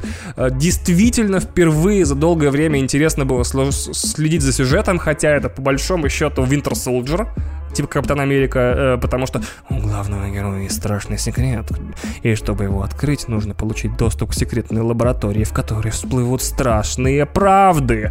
И я такой, о, блядь, где ты это видел? Скорее всего, я сейчас вернусь в главный город, в столицу, и там все будут такие Хейл Гайдра, Хейл Хайдра. Хейл Гайдра. Хейл Хайдра будут. И что важно там еще? А, и есть мультиплеер, и есть режим Орды, то есть вы там на маленькой карте сражаетесь против волн противников. Есть режим анти-Орды под названием Escape, где вы наоборот не должны задерживаться на месте, должны все время нестись к выходу из подземелья, там вас будут атаковать, за вами будут бежать, вам нужно просто вот бежать и бежать и стрелять и бежать и нестись и воскрешать друзей, и тащиться, тащиться, тащиться. И все эти режимы с кучей разных там unlockables, то есть в каждом режиме вам вы и поиграли 20 15 минут, и у вас появилось столько новых плюшек, что просто можно сдохнуть. Типа, поиграл в мультиплеер, уже через там пару минут э, 15 новых пачек с новыми там скинами, э, с новыми движениями, с новыми, там, не знаю, раскрасками для оружия. Вообще супер. То есть игра как будто прям э, за каждую проведенную в ней там получасовую сессию вываливает на вас э, триллион нового контента.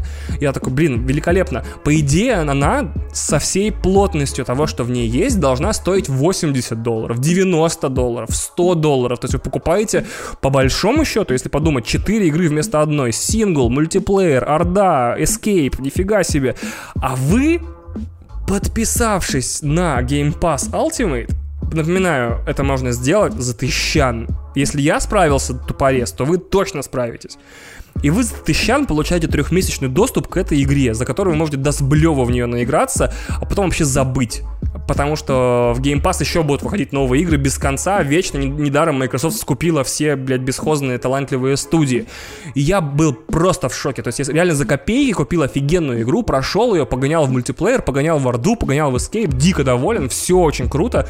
Э, и мне кажется, что Game... Ой, что Gears of War Пятый это, это игра будущего, то есть это контентный монстр, в котором э, есть миллион режимов игры, в каждом из этих режимов есть миллион всяких открывающихся э, штуковин. Если вы хотите что-то ускорить, вы всегда можете там за микротранзакции что-то докупить, там новых костюмов, новых там э, пачек снаряжения, что там еще, ну там до жопы всего.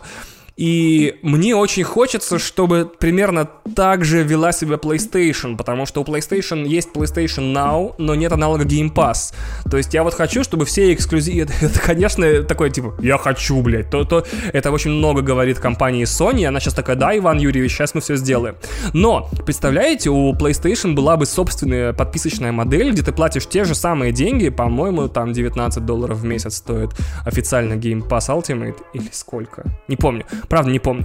И ты получаешь доступ ко всем эксклюзивам PlayStation и каким-то дополнительным играм и так далее. А так, по большому счету, есть только PlayStation Plus и PlayStation Now, которые в совокупности даже вместе э, всю эту картину с геймпасом не закрывают. Поэтому, если... Я считаю, что отличный подарок любому геймеру, э, который не может по тем или иным причинам сейчас э, посмотреть новые игры, это не PlayStation 10, 10 игр, а Xbox One X и годовая подписка на э, Game Pass Ultimate. Прям прям супер сделка. Теперь про Borderlands 3. Я про него написал рецензию на ленту.ру.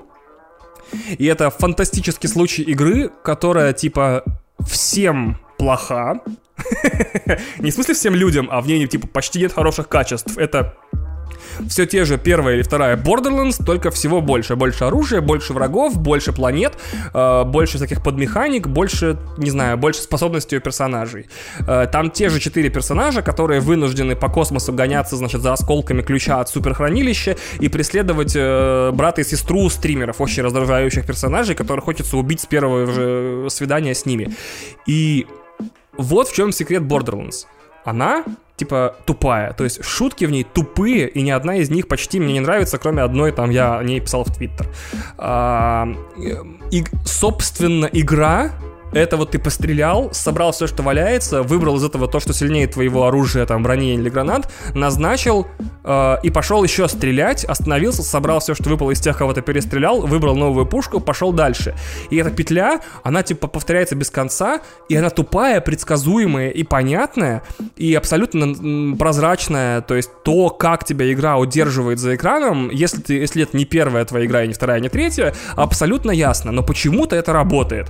То есть я такой, эта игра говно, она скучная, она еще забагованная при этом. Я играл на PlayStation, и меня регулярно вываливало просто на э, главный экран PlayStation, или там квесты не сдавались, или что-то еще. Она забагованная, но при этом иногда ты понимаешь, что ты уже 4 часа просидел, а, типа, а, она все равно скучная, но ты 4 часа просидел, но тебе скучновато, но ты сидишь еще 4, а на следующий день еще 4. Я такой, ну так себе игра. Фантастический вообще блокбастер, который, когда ты о нем думаешь не играя, он типа говно. Ну такая, ну, на, ну, блядь, не, не хочу в цифры углубляться, но типа, ну такой.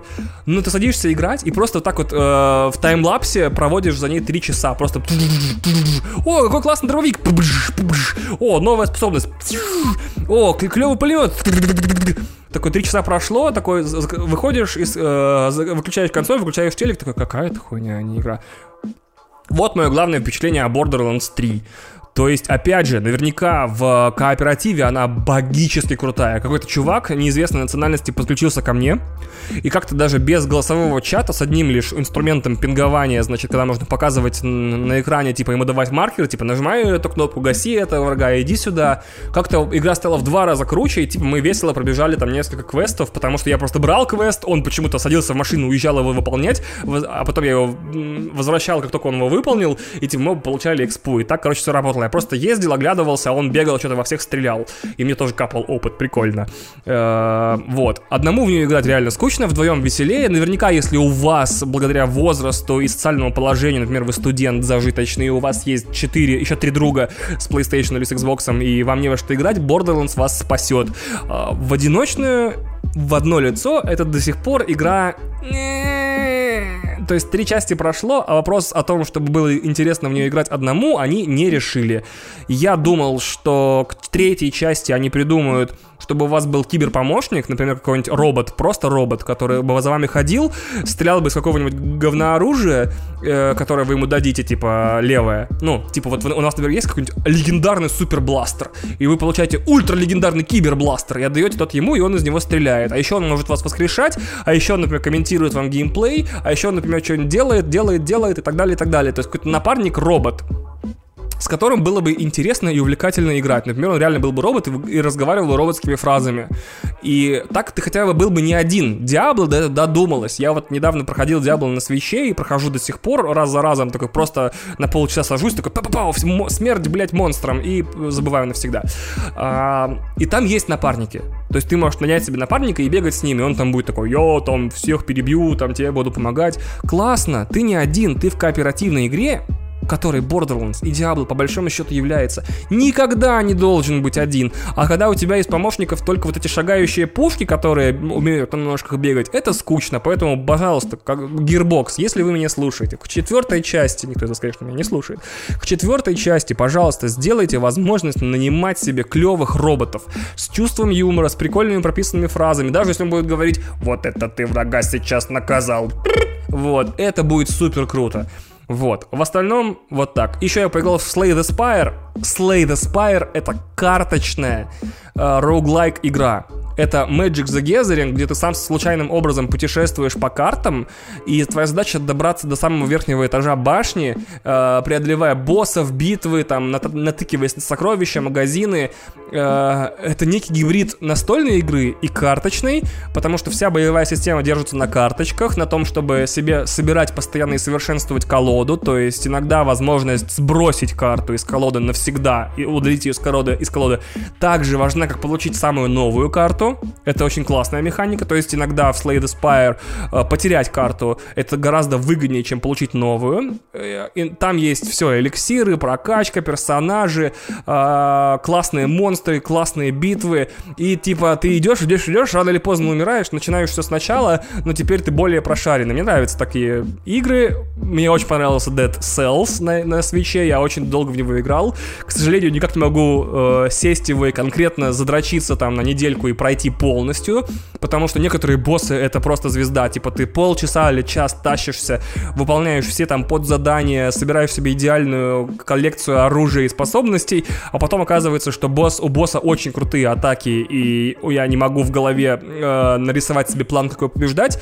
С первой же попытки, естественно, проигрываю, и такой пиу обратно на первый уровень. Я такой, э, я вернусь к Dead Cells попозже.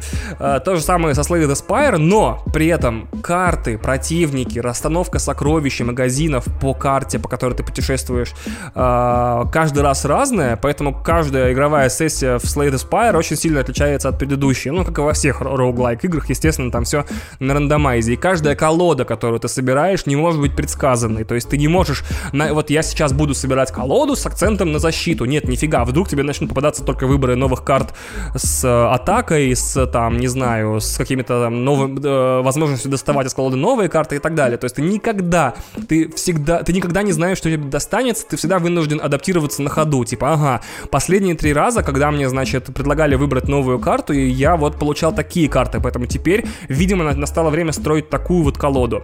Посмотрите э, трейлер на YouTube, он есть, она есть на Switch е, я купил ее на свече с огромным удовольствием, она есть в Game Pass е, насколько я знаю, она есть, по-моему, я очень жду релиза на iOS, не в смысле, что я буду покупать ее на iOS, но на iOS она, наверное, наиболее выгодно бы выглядела. К сожалению, в аркейд она не появится, потому что аркейд требует первоначальной эксклюзивности. Нет, не требует, кстати, я вру. Там есть игры, которые вышли сразу на PlayStation 4 и в аркейд. Ну, да, в аркейд она выглядела бы очень классно и, возможно, была бы бомбовозным релизом. Очень, да, очень хочется пожелать здоровья и счастья разработчикам. Они реально сделали кайфовую игру э, для очередей. То есть, э, так как бои редко длятся больше пяти минут, Uh, ты всегда прям можешь uh, чуть-чуть по карте продвинуться и оставить прогресс, типа, до следующего раза. Вот, поэтому один большой забег в Slay the Spire может длиться, типа, неделями, там, месяцами, ты можешь не умирать и все время uh, на ходу, там, что-то там в автобусе или в метро чуть-чуть допродолжить. На этом про игры все. Поехали к книгам.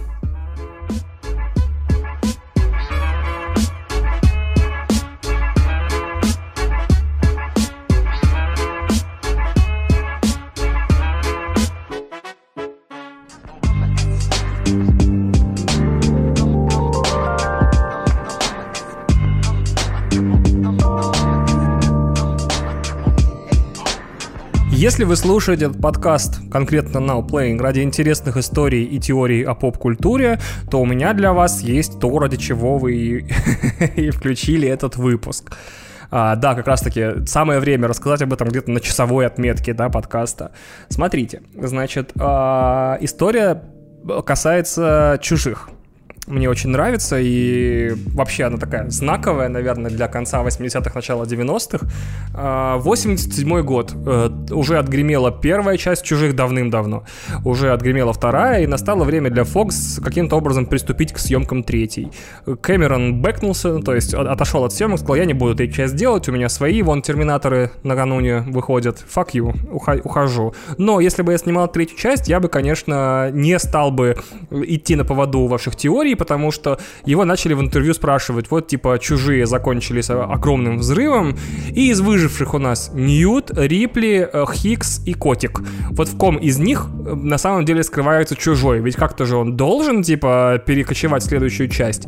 И Кэмерон говорил, нет, ни в ком из них чужих нету, все, перестаньте, пожалуйста, меня доставать вопросами, я же не чудовище, чтобы прятать чужого в котике. И все. После этого Fox начали, значит, безумную, долгую, пятилетнюю аж операцию по написанию сценария для третьих чужих, ну, то есть для третьего чужого. И в эту мясорубку попало, ну, несколько, по-моему, дюжин сценариев. Как минимум, по-моему, 12-15 разных версий было, которые включали в себя какие-то легендарные вообще вещи, типа, а, что экипаж вот этой вот шлюпки, на которой они десантировались с той планеты и отправились как бы в третью часть, он попадет в мегаполис, а, по которому будут, значит, они сражаться с новым видом чужих. А, они попадут на галактическую какую-то ферму, типа Татуинской из Звездных войн, и будут там с кем-то сражаться. А, по деревянная планета будет какая-то, такая версия скрипта была. И все всех все время не устраивало, потому что все время они находили причины, типа, э, отдать сценарий другим людям на переработку. И вот версии сценария копились, новые люди привлекались. И среди этих двух людей есть очень два важных культурных деятеля, скажем так. Э, я начну со второго по значимости. Это Дэвид Туи. Э, вы, вы, скорее всего, вообще не знаете, кто это такой, но это режиссер Риддика, Хроник Риддика и Pitch Black. Ну, то есть в порядке очередности очередности это Pitch Black, Хроники Риддика и Риддик. Это человек, в принципе, придумавший всю эту вселенную, но оказывается, что корни этой вселенной э, относятся где-то к, вот к концу 80-х, началу 90-х, когда сценарий третьей части попал э, к нему на переработку. И Туи написал длинный-длинный-длинный сценарий, включающий в себя некую, значит, э, тюрьму под названием Молох Айленд, насколько я помню, на планете Фьюри. И он расписал, значит, э, в принципе, тот сценарий, который в итоге еще после 4000 переработок попадет в третью часть. Но, к сожалению, к сожалению, э, не получится у него экранизовать этот сценарий. Э, и в итоге в финальной версии «Чужих» только планета будет называться Фьюри. Но Э, э, Туи будет так разочарован отношением Фокс к своему сценарию, что половина его наработок, напомню, тюрьмы, э, монстры, заключенные в очках там э, солнечных утащат к себе в э, фильм э, Pitch Black, который как раз-таки будет про корабль, который транспортирует заключенного, но попадает на пустынную планету, где живут чудовищные чудовища. Мне понравилось, что получается все три фильма Туи это по большому счету один большой fuck you типа Фоксу за то, что они отказались экранизировать его сценарий, отдали его на 150 переработок. И на самом деле, если подумать, то он же работал и над сценариями чужих, и его наработки попали в третьих чужих, и над собственными сценариями. Именно поэтому равенство между чужими и Риддиком настолько четко просвечивает и настолько ощутимо. Но оказывается, что сценарий к Туи тоже попал не от левого чувака, а от самого Уильяма Гибсона, которого в какой-то момент Фокс тоже привлекло к перенаписанию сценария, точнее, к сочинению собственного, насколько я помню. Э, и он написал им какую-то прям шизофреническую херню про коммунистическую колонию в космосе, а если вы слушали последние там 3-4 выпуска «Отвратительных мужиков», то вы, наверное, знаете, что Уильям Гибсон очень любил любит, любит он, очень любит Россию и все, что с ней связано, поэтому у него там колонии с русскими названиями и несколько русских персонажей. И вот этот сценарий Уильяма Гибсона мало того, что был доступен в открытом доступе и, и несколько лет, по-моему, даже десятков лет, по-моему, он с 2009-го, его не, труд, не проблема найти в PDF в интернете, если не с 99-го. И очень много людей задумывались о том, чтобы его там каким-то на свои средства экранизировать или что-то еще. Эм, сюжет там очень простой и одновременно супер сложный. То есть сценарий реально хаотичный, перегруженный, и именно поэтому его отдали на переработку Туи. А, там шлюпка попадает к коммунистическим ребятам под названием UPP, это Union of Progressive Peoples, там объединение прогрессивных народов, которые узнают, что там есть некие образцы, решают их клонировать, но в то же время корабль оказывается в итоге у, на колонии Вейланд Ютани, и две колонии пытаются друг от друга скрыть э, тот факт, что они продолжают работать над чужими. В итоге, значит, это был сценарий, на самом деле, двух фильмов. Весь первый э, Рипли должна была провести в криосне, и Хикс там был был главный герой, и события там развиваются на двух э, очагах одновременно, поскольку у обоих колоний есть генетический материал чужих, и они там по-своему его исследуют, но в итоге первая часть заканчивается битвой э, клонированного чужого с человеческим ДНК и настоящего чужого. И если честно, если честно, сценарий так бы и провалялся бы все время легендарным типа PDF-файлом, который путешествует по интернету и который все читают, такие, да, могла получиться классная часть, пока издательство Dark Horse Comics просто не сделала наконец-то в пяти выпусках экранизацию первого фильма из двух, а, и я этот комикс скачал давным-давно и взял и прочитал. И, если честно, м-м, слава богу, что Финчер, Дэвид Финчер в итоге снял «Третьих чужих» по тому сценарию, который выбрала Fox.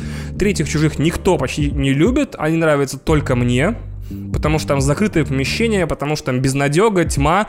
Кристина не любит третьих чужих по своей определенной и очень личной причине. И если вы Patreon, она, наверное, сейчас об этом расскажет.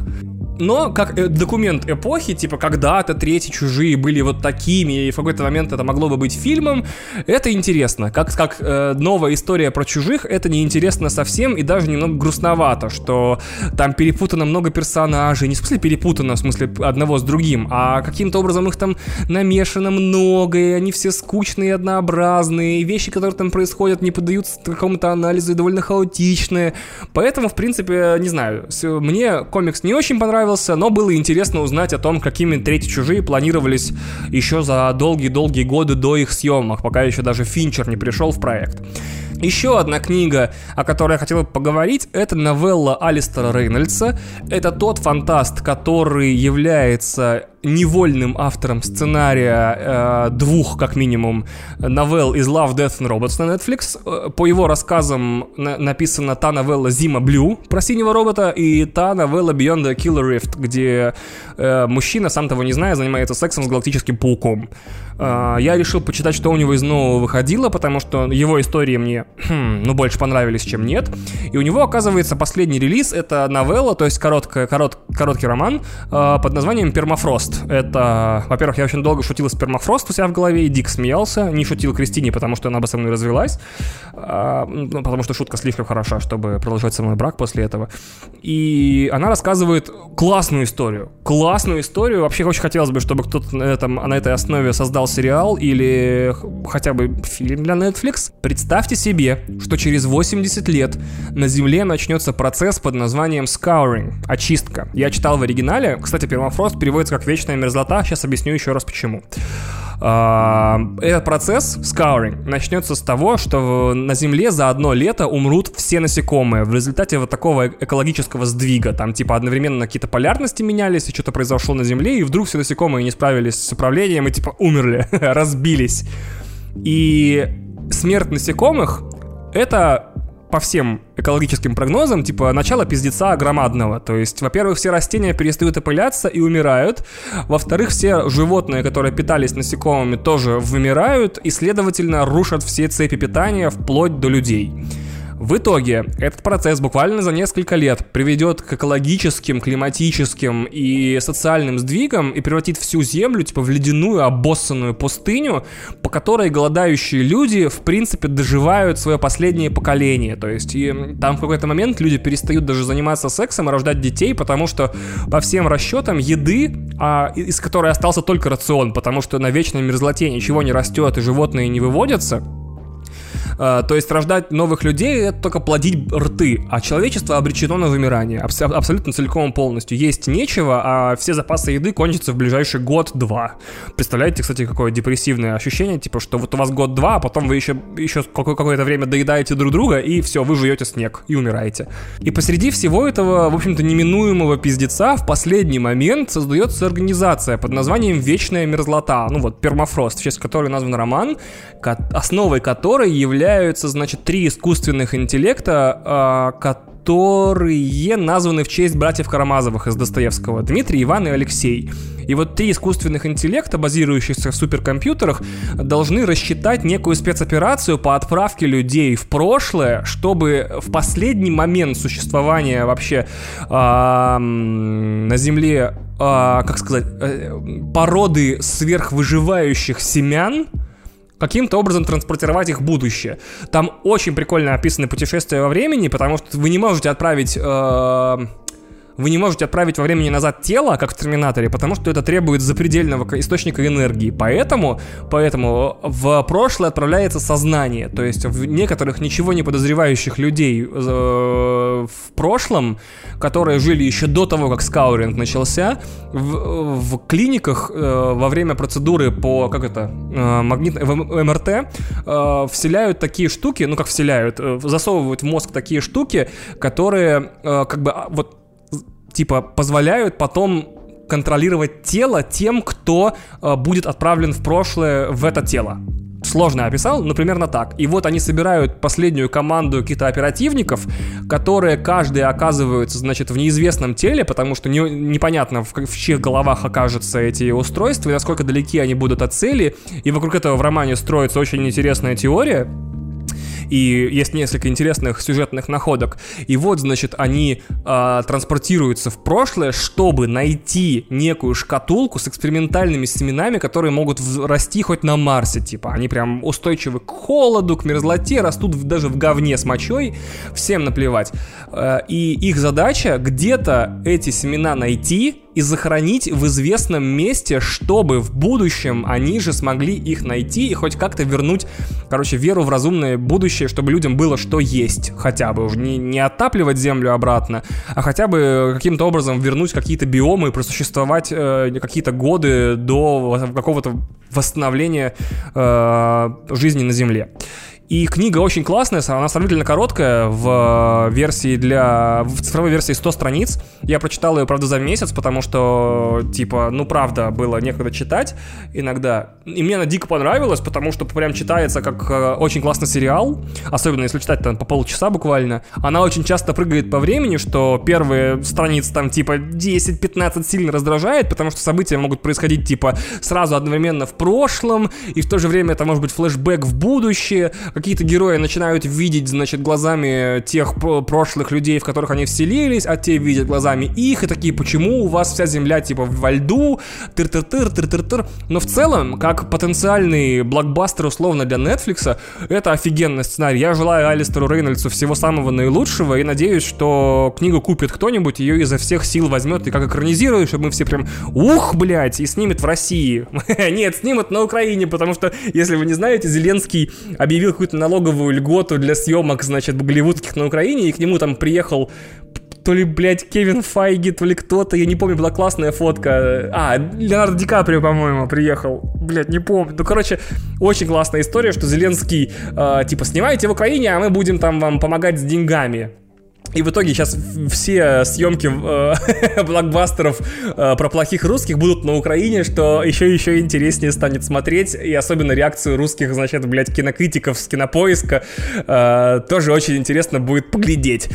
А, последняя книга, которую я хотел бы рассказать, это нон-фикшн. Я вообще стараюсь в своем чтении придерживаться правила типа нон-фикшн, фантастика и комикс. То есть я не читаю подряд два фантастических романа, не читаю подряд два нон-фикшн романа и стараюсь редко читать комиксы тоже back-to-back. Я пытаюсь все время разнообразить то, что я читаю, и поэтому у меня есть супер такое прям фасеточное правило. Типа я читаю фантастический роман, я читаю нон-фикшн, я читаю комикс.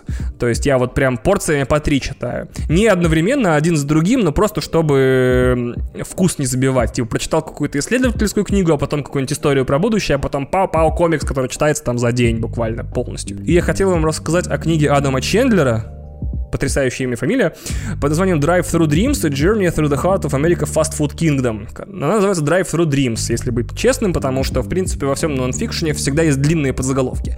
Это лучшая книга в истории про историю фастфуда. Прям, блядь, просто невероятная книга. Во-первых, ее очень сложно читать, потому что если ты читаешь ее голодным, через три страницы хочется внедрить бургер потому что там все время описываются разные бургеры из разных степеней истории, значит, американской, американского фастфуда. А, если ты читаешь ее сыто, тебя начинает тошнить. То есть ты только что поел, ложишься читать, а там тебе описывают, типа, как американская, значит, фастфуд-культура в 70-х, 60-х пыталась переплюнуть сама себя, и был тотальный повальный, э, типа, тренд на супербургеры, типа, 8 котлет, 14 булок, и там, не знаю, и бык еще на это все сверху положил положен живой. Fuck you, называется Fuck you бургер. И э, мне очень понравилось, что книга, в принципе, описывает всю культуру фастфуда, но описывает она не только истории типа конкретных предпринимателей, так или иначе взявшихся за развитие фастфуда, то есть там есть вся биография полковника Сандерса, который на самом деле не совсем полковник, но как бы одновременно и полковник. Типа, знаете, есть такая легенда, типа полковник Сандерс, настоящий полковник. Потом есть миф, что на самом деле ни хера он не полковник, он притворялся. А в книге описано, как он на самом деле, что полковник это церемониальный титул, который губернатор, значит, штата Кентукки мог вручать, типа, особо отличившимся гражданам там. Но полковнику Сандерсу так понравился его титул, что он никогда никому об этом не говорил, ходил чуть ли не в военной форме и чуть ли не придумывал себе военные подвиги. Очень классная история. А, Чендлер описывает все. То есть прям повально все э, от того, как в Америке в принципе появилась идея слайдера, это прадедушка бургера, то есть бутерброда из двух кусков, значит, э, из двух э, булок, из двух половин булочки с мясом в середине, как это вообще пришло к голову первому бургермену, скажем так, и аж до того, как, значит, в современном мире э, компании ведут э, свои соцсети и каким вообще, э, ну, явлением в мире соцсетей приводят именно промо-компании Wendy's, там Бургер Кинг и так далее. Странно, что нет ни слова про русский Бургер Кинг, и странно, но при этом в, в книге есть целая глава про открытие первого Макдональдса в России, целая глава, серьезно, прям глава называется «Гласность». Книга, естественно, как и все книги, о которых я рассказываю, не выходила на русском. Приятного вам прослушивания. Я ваш, значит, гид, блядь, в англоязычное чтение. Да, мог бы быть нормальным чуваком, рассказывать о книгах, которые только что изданы. Ну, я, кстати, мог бы рассказывать о тех книгах, которые только что изданы, если бы вы были брендом каким-нибудь, например, книжным магазином или приложением по прослушиванию книг, и у меня была бы специальная спонсорская рубрика, где я бы, значит, а, в обмен на какие-то плюшки от вашего сервиса, например, бесплатный доступ, рассказывал бы о ваших новинках каждый месяц, а то и, может быть, кто знает, подкаст бы выходил каждую неделю, я такой, я прослушал и прослушал Storytel, прослушал новую аудиокнигу и спешу вам поделиться, ну, кто знает, такое могло бы быть, мы могли бы это организовать вместе с вами, кто знает. Но, пока что это только, значит, потому что я терпеть не могу русский язык и Россию. Теперь ко мне не придут спонсоры, потому что я русофоб. Так как я сдержанно отношусь к русскому языку и к России, то я читаю только книжки на английском языке, потому что это позволяет мне практиковаться в языке, когда я на нем не разговариваю.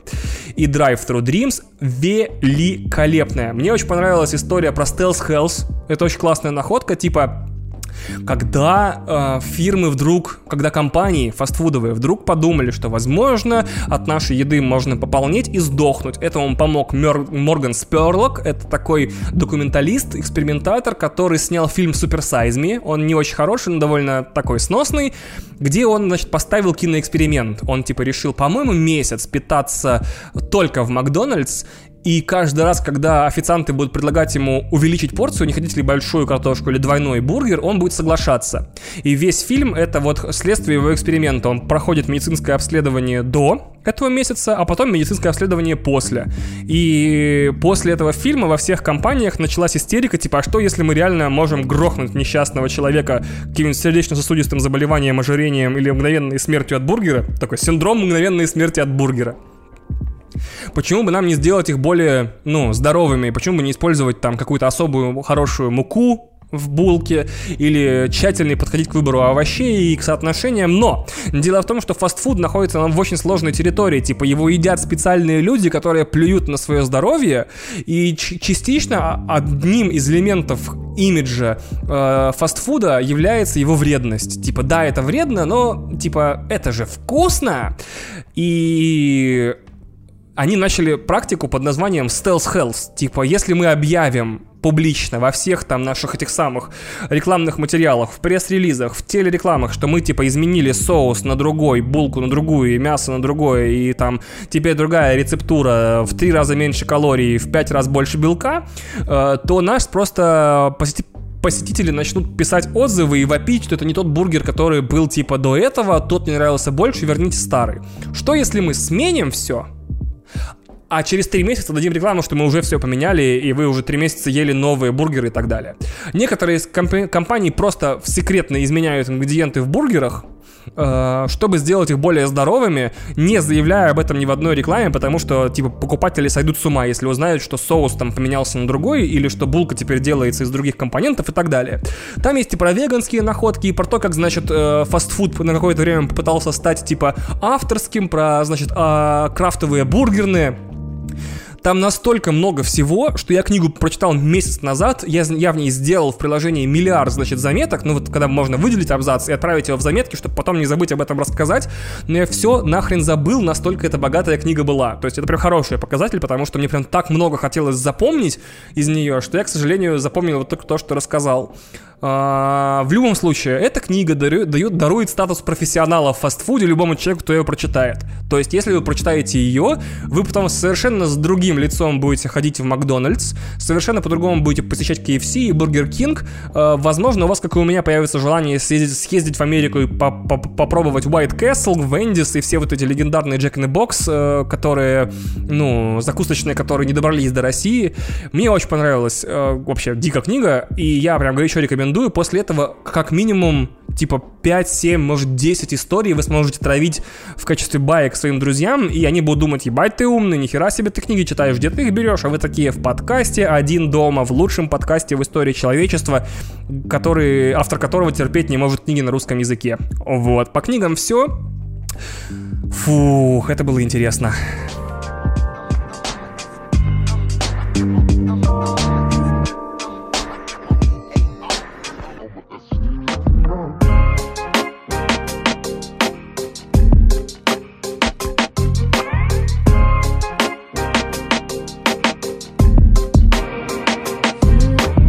Перед тем, как мы перейдем, значит, к обязательной рубрике «Разрыв танцполов», хотелось э, внедрить в Now Playing новую маленькую рубрику – я рекомендую вам сейчас послушать ее внимательно, и если вас что-то заинтересует, прям достать телефон и записать в заметки, потому что помимо того, чтобы рассказывать о том, что вышло или что я посмотрел за предыдущий месяц, круто было бы еще рассказывать о том, что можно ожидать в следующих выпусках Now Playing, а также, может быть, вам будет полезно узнать, что выходит в этом месяце и на что обязательно или не обязательно нужно обратить внимание. Это тщательно курируемый список э, контента, это не все кинопремьеры, не все сериалы месяца и не все игры и альбомы месяца. Это только то, что интересует лично меня. Этим это и отличается, например, от списков на сайтах, которые как бы не то чтобы курируются, сколько, ну, просто люди перечисляют все премьеры и так далее. А тут все отобрано исключительно с одной точки зрения моего интереса. Вот и все. А, я расскажу вам о том, что выходит в октябре. И заодно мы с вами вместе, наверное, как-то решим, когда именно выйдет э, новый выпуск по Now Play. А, начнем с кино. 10 октября выходит Гемини. Э, по отзывам отвратительное кино с точки зрения сюжета, но оно выходит одновременно в 3D, оно снято в 3D, это важно. И э, в России оно выходит в 60 FPS, то есть э, там все движения будут плавные до сблеву.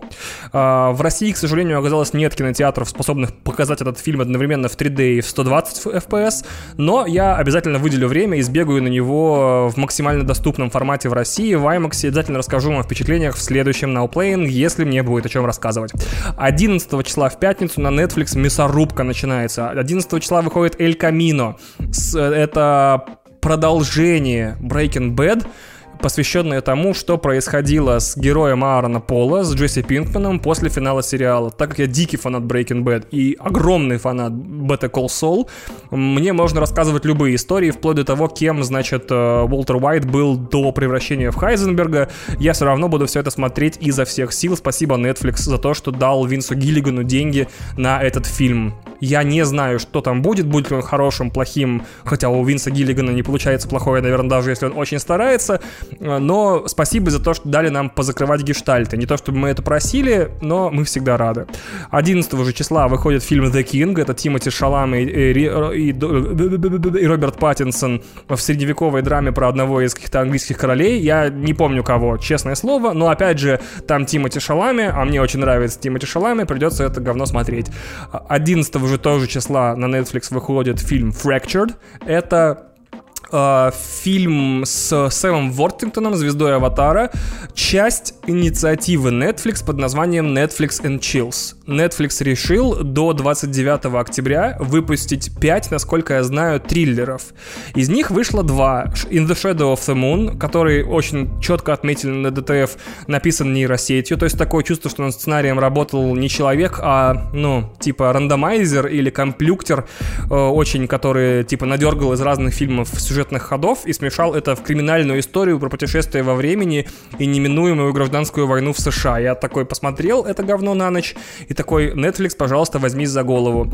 А, и In the Tall Grass, классный фильм, э, который уже вышел 4 октября, э, тоже на Netflix, про то, как, э, значит, семья входит по зову мальчика в высокую, ну, в поле высокой травы, и оказывается, что поле к ебеням собачьим проклято, и там нету ни времени, ни пространства, ни смерти, ни жизни, и их задача оттуда выбраться. Если честно, In the Tall Grass намного лучше, чем In the Shadow of a Moon. Очень рекомендую его посмотреть, благо он уже в Netflix, ну и в принципе там, где вы смотрите кино, доступен. Называется «В высокой траве». Вот, так вот, uh, Fractured третий из пяти фильмов по, по инициативе Netflix и Chills, то есть возможность... Uh, вся инициатива строится вокруг того, что 31 числа октября в Хэллоуин вы можете включить Netflix, и вас будет ждать 5 офигенных, uh, ну, разного степени качества, как мы видим, uh, триллеров и ужастиков, uh, каждый из которых можно будет в этот вечер посмотреть. Они все выходят раз в неделю, и они, ну, пока очень сильно отличаются по качеству. Fractured — это история про то, как мужчина вписывает семью в больницу. Я точно трейлер не помню, потому что не смотрел его, а читал пересказ. И оказывается, он засыпает в приемном отделении, просыпается, а ни семьи, ни записи в больнице нет, и ему нужно узнать, что с ними случилось. Я люблю такие премисы. Надеюсь, там все не приводит к гражданской войне в далеком будущем. А, через неделю, 18 числа, в кин... Э, тоже на Netflix, извините, у меня один только Netflix здесь, э, выходит фильм «Ландромат», «Laundromat». «Laundromat». Э, это прачечная. Это фильм про панамские, значит, офшоры, в котором играет Мэрил Стрип, Гэри Олдман, Ан- Антонио Бандерас и миллион других актеров. Это новый фильм Стивена Содерберга, который Netflix у него тщательно выкупил. Я считаю, что по отзывам это очень интересная, но немного пустоватая, значит, э, комедия про, значит, банкиров и зажиточных людей. Э, я жду это исключительно как новый фильм Содерберга и очень надеюсь, что Ландромат не такой плохой, как говорят критики. Хотя критика не говорят, что он плохой, они говорят, что он средний, но то, что Netflix э, просто запинывает реально свой эфир крутыми фильмами, которые хотя бы на бумаге, хотя бы в трейлерах выглядят офигенно, это хороший знак. Значит, все эти деньги, которые они последние там много-много лет тратили на покупку фильмов, на контракт контракты с режиссерами и авторами сериалов, им потихонечку отбиваются. Не знаю, кстати, отбиваются или нет, но как минимум, типа, у них каждую неделю выходит что-то офигенное. Ну, как офигенное, хорошее. А, потом тоже 18 числа вместе с Лондромат на Netflix, на Netflix выходит Илай. Это предпоследний фильм. А, там про мальчика, который страдает болезнью и не может касаться других людей, но это тоже триллер, тоже из Netflix и Chills. 24 октября выходит «Добро пожаловать в Зомбиленд 2». Это потрясающая история, типа фильм первый был очень крутым, я считаю Зомбиленд одним из самых лучших не только зомби-фильмов, но и вообще фильмов. То есть у меня стоит ему там десятка на кинопоиске, пересмотрим мною там 3, 4, 5, 7 раз. И сериал, который выходил после этого то ли на Хулу, то ли на Амазоне, я не смотрел, потому что мне сказали, что он прям говно говном. И вот сейчас вот наконец-то, по-моему, 10 даже лет спустя, у него выходит продолжение. Я, если честно, не уверен, что мы его так сильно ждали, заслужили, или оно было так сильно необходимо, но, допустим, будем думать, что там есть на что посмотреть, хотя бы на разборке зомби в замедлении. В этот же один же день с э, Зомбилендом выходит э, новая экранизация романа Дмитрия, Дмитрия Глуховского «Текст» с, с Александром Петровым. Я не уверен, что я пойду на него в кино, но так или иначе этот фильм рано или поздно все-таки посмотрю, чтобы, так сказать, дополнить свой портрет Александра Петрова, у которого на днях провалился фильм «Герой» в прокате невероятным образом. Вот. Ну и чтобы добавить... Э, я не, я не хочу читать текст Глуховского, я вообще бы отказался от необходимости читать Глуховского, но фильм интересно посмотреть, чтобы, э, так сказать, держать руку на пульсе стремительно умирающего российского кино. И 25 числа, в следующий день после Зомбиленда и текста, выходит финальный фильм инициативы Netflix и Chills под названием Rattlesnake, где женщина останавливается сменить шину, ее дочь кусает змея, а дальше сюжет непонятно раскручивается, мистические силы, супер-змеи, хер его знает, что будет дальше. И в тот же день, если вам не нравятся змеи или ужасы, выходит Dolomite is my name, тоже на Netflix. Один, блядь, Netflix, что за херня? Э, это фильм с э, Эдди Мерфи про одного из первых, значит, сутенеров, одного из самых успешных сутенеров Америки, или актера, или владельца студии. Короче, фильм с Эдди Мерфи про 80-е и Америку. Я не смотрел трейлер, я читал только отзыв э, и э, пресс-релиз, но я очень жду, потому что мне интересно, что там с, с Эдди Мерфи вообще происходит. И 31 числа закрывает месяц самый спорный фильм, наверное, сезона, вокруг которого непонятно, что будет и непонятно, что это из себя представляет. «Терминатор. Темные судьбы» режиссера Тима Миллера, который, значит, снял нам первого Дэдпула. Э, вообще непонятно. То есть по трейлерам выглядит как по трейлерам это выглядит как новый Терминатор. То есть вот фильм Терминатор в 2019 году. Сказать что-то большее, то есть заранее поругать, заранее похвалить невозможно. Поскольку выглядит все одновременно вроде как круто, но не совсем Терминатор. А в те моменты, когда выглядит как Терминатор, не выглядит круто. И вообще очень печально за, за Арнольда Шварценеггера, который раз за разом вынужден, значит, появляться на пресс-турах разных фильмов про Терминатора последних и говорить, ну вот этот-то точно прям офигенный, вот этот прям вообще разнесет вам башку. А фильм в итоге оказывается условно Genesis. Хотя по сравнению с Genesis, четвертый Терминатор, который э, да придет Спаситель, Терминатор Salvation, вообще великолепный суперфильм. Мы вот с Кристиной пересматривали всех Терминаторов, смотрели точнее, и четвертый мне понравился больше всех по ряду причин. Мне очень нравятся истории, которые разворачиваются именно в будущем Терминатора. А настоящие Терминаторы с этими, значит, перестрелками в наше время мне уже не очень интересует. Переходим к сериалам, их всего 4, но все они крутые. 18 числа, 18 октября на Netflix премьера сериала Living with Yourself, где играет... Э, Пол Рад, Человек-муравей, и играет он человека, который вынужден жить вместе со своим клоном. Я не смотрел трейлер, чтобы не портить себе впечатление о сериале, но очень жду, поскольку это что-то смешное с Полом Радом, э, то есть, скорее всего, это не говно. Тем более, Пол Рад давно сотрудничает с Netflix, и у него там выходил, по-моему, один классный фильм под названием Fundamentals of Care, еще когда только Netflix начинал. Была классная комедия, где он присматривает за инвалидом мальчиком. 20 числа на HBO начинается сериал Watchmen, и я не могу прям ух дождаться, только, к сожалению, я, наверное, не буду смотреть его посерийно и вынужден буду ждать аж до ноября или декабря, пока выйдут все серии. Печально. 25 числа на Netflix выходит шестой и финальный сезон Боджек Хорсман. Если вы не смотрели Боджек Хорсман, не смотрите. Это очень печальный, очень депрессивный, злой, взрослый сериал, посвященный тому, как люди проебывают свою жизнь, делают неправильные выборы, делают неправильные выводы и живут не, не по чести, не по справедливости и не по любви.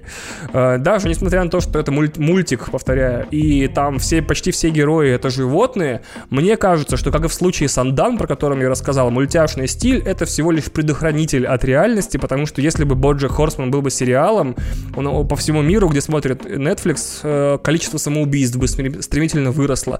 А так, когда котик, значит, ссорится с совушкой, ой, когда конь ссорится с совушкой, не так уж и ужасно это выглядит. То есть мне кажется, что создатель сериала Рафаэль Боб Ваксберг просто бережет своих зрителей от столкновения с жестокой реальностью. В любом случае, если, однако, вы очень любите кино, очень э, прошаренной американской поп-культуре, любите классные игры слов и постоянную аллитерацию, там регулярно, типа, случайно герои вдруг целые два предложения или три предложения, проговар... где каждое слово начинается с одной буквы проговаривают. И это, типа, в сценарии так вписано, как будто так и должно быть, но это такая вежливая игра слов. Поэтому, если вам нравятся игры слов, американская поп-культура и м, бессмысленность существования, то Боджек Хортман, возможно, тот сериал, который вы всю жизнь ждали, и вот 25 октября он закончится, и вы можете посвятить октябрь, самый депрессивный месяц после января, э, тому, чтобы с ним познакомиться. То есть за окном будет, э, значит, московский дождь, или не московский дождь, если вы не в Москве, киевский дождь, если вы в Украине, там, минский дождь, если вы в Беларуси. Вот, э, вы сможете запаковаться, значит, в пледик, взять себе кофе или чай или какаушку и грустить вместе с Боджеком о том, как он проебал всех своих знакомых, всю свою любовь, всю свою славу и абсолютно все, что у него было. И 27 числа, 27 октября на HBO начинается тоже шестой и вроде как тоже последний сезон э, Silicon Valley, моего любимого на данный момент комедийного сериала про стартапы, про Силиконовую долину, про безжалостных, значит, э, про безжалостных миллиардеров и увлеченных гигов-программистов. Надеюсь, эта история закончится как-то классно, но в любом случае, опять же, придется ждать несколько недель. Ебаный Netflix, серьезно, со своими премьерами сезона в, в один день э, очень бесит меня, потому что, например, вот э, в августе, 25 августа начался сериал On Becoming a God in Central Florida, где играет Кирстен Данст, и где действие происходит происходит то ли в 90-х, по-моему, в 90-х, где она... В 90-х? Хуй знает. Короче, где она живет в rural Америка, в такой сельской Америке, и собирается, короче, использовать какую-то математическую, нет, математическую, мотивационные кассеты, все-таки, значит, 90-е, раз там кассеты, мотивационные кассеты, чтобы стать неприлично богатой. Она там, короче, набрала, по-моему, килограмм 10, примерно 15, выглядит офигенно, прям вот очень круто выглядит. И э, я не могу вам рассказать об этом сериале, пока я его не досмотрел нормально. То есть пока я там не начал заканчиваться сезон или не закончил, но я не могу это сделать, потому что Showtime выпускает по одному эпизоду в неделю. Что за чудовище? Пожалуйста, пожалуйста, как-нибудь договоритесь об этом дерьме. Э, игры. 25 э, октября только на, на всех вообще возможных приставках, кроме PlayStation 4, выйдет Call of Duty Modern Warfare, и я обязательно о нем расскажу, как только пройду. Скорее всего, я буду писать о ней текст в Esquire, возможно, по ней будет даже какое-то видео, потому что я недавно понял, что, господи, у меня же есть дома свет и камера, я могу снимать видосы. Подписывайтесь на мой YouTube-канал. Кстати, YouTube-канал надо переименовать в Один Дома ТВ, чтобы было интереснее. А, надо не забыть об этом. И 29 а, числа, через 4 дня Call of Duty, после Call of Duty, когда уже можно будет пройти сюжетную кампанию, на Xbox Game Pass и на PC выйдет After Party. Это игра от создателей подросткового квеста Oxenfree про то, как двое, значит, знакомых, парень и девчонка умирают, попадают в ад и должны выбраться оттуда, победив э, сатану в дринкинг гейме. Она очень круто выглядит. Меня она купила прямо с первого кадра трейлера, потому что мне очень нравится неон, ночь, ад и такой, знаете, такой типа гламурный и м- стильный ад в котором все ходят в вечерних платьях и дорогих смокингах э, и пьют, значит, э, какие-то в метропольных, значит, заведениях алкоголь. И 31 октября выходит Luigi's Mansion 3, которого я посмотрел несколько геймплейных трейлеров и понял, что без нее моя жизнь не будет полна, и это будет четвертый и самый крутой, наверное, эксклюзив на Switch, потому что Astral Chain я еще не купил и не успел поиграть, что-то вот как-то времени нет, а, но постараюсь так не проебаться с Luigi's Mansion, по крайней мере. Из музыки. Самый сложный момент, поскольку ваш музыкальный вкус абсолютно не совпадает с моим. Я скажу, что 18 числа выходят два крутых альбома лично для меня. Это электроника, Floating Points, Crush. Кристина, вруби фрагментик.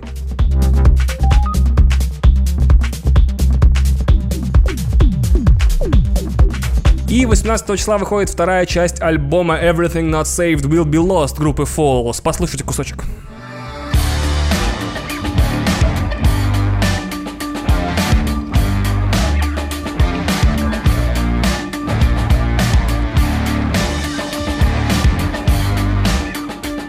Ровно через неделю, 25 числа, еще выходит еще два крутых альбома. Это «Возвращение Амона Тобина», очень крутого электронщика. Если вам нужно объяснять, кто такой Амон Тобин, то вам типа не нужно объяснять, кто такой Амон Тобин.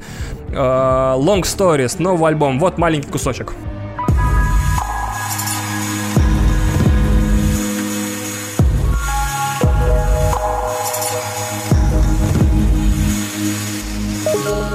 И 25 числа возвращается опять же, наконец, полноформатным альбомом одна из моих любимых, типа New R&B э, исполнительниц FKA Twigs с альбомом Magdalene. Просто послушайте, если вам это понравится, дождитесь 25 числа и послушайте этот альбом, это просто космический путь.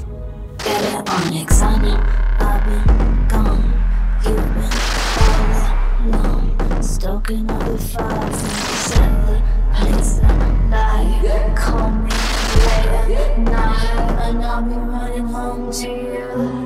И мы переходим к рубрике «Разрыв танцполов» постепенно. Но для начала важное замечание. Если вы дослушали подкаст до конца, то как минимум вы уже инвестированы в него эмоционально, поэтому поставьте оценочку, оставьте отзыв в том сервисе, в котором слушаете. Подписывайтесь на Patreon, потому что мне нужны ваши денежки, а там скоро будет разрывной дополнительный контент. Я уже начал еженедельно постить классные записи о том, как подкаст создается, и, позволя... и буду позволять патреонам так или иначе влиять на его контент. Там скоро будут дикие, разрывные и истерические спешлы, некоторые эксклюзивные материалы. Все самое крутое про этот подкаст будет в Патреоне. Поэтому, если вам недостаточно вот того, что я рассказываю здесь, Patreon всегда ваш выход. Там уже вас ждут 7 7 офигенных специальных выпусков, которые были записаны за, за прошедший год, и скоро их будет еще больше. 8. Вот, поэтому ваши оценки, лайки и отзывы абсолютно бесценны для меня. Пожалуйста, пишите их э, во всех сервисах, где их можно оставлять. Но самый лучший подарок это не подписка на Patreon, не отзыв, и даже не оценка, и, блядь, не палец вверх, и не звездочка, и не десяточка. А если вы в социальной сети любой отметите, что вы слушаете подкаст «Один дома», и он вам ебать как нравится. Вот, не делайте это, если он не нравится, однако, если он вам не нравится, какого хера вы дослушиваете его до конца. Спасибо вам огромное. Разрыв танцполов. Кристина, врубай крутую песню какую-нибудь. Прям офигенную. Кстати, напомню о том, что если, вы не, если вам интересно, какая песня звучит в начале подкаста и в конце, об этом всегда можно прочитать в описании. Пока.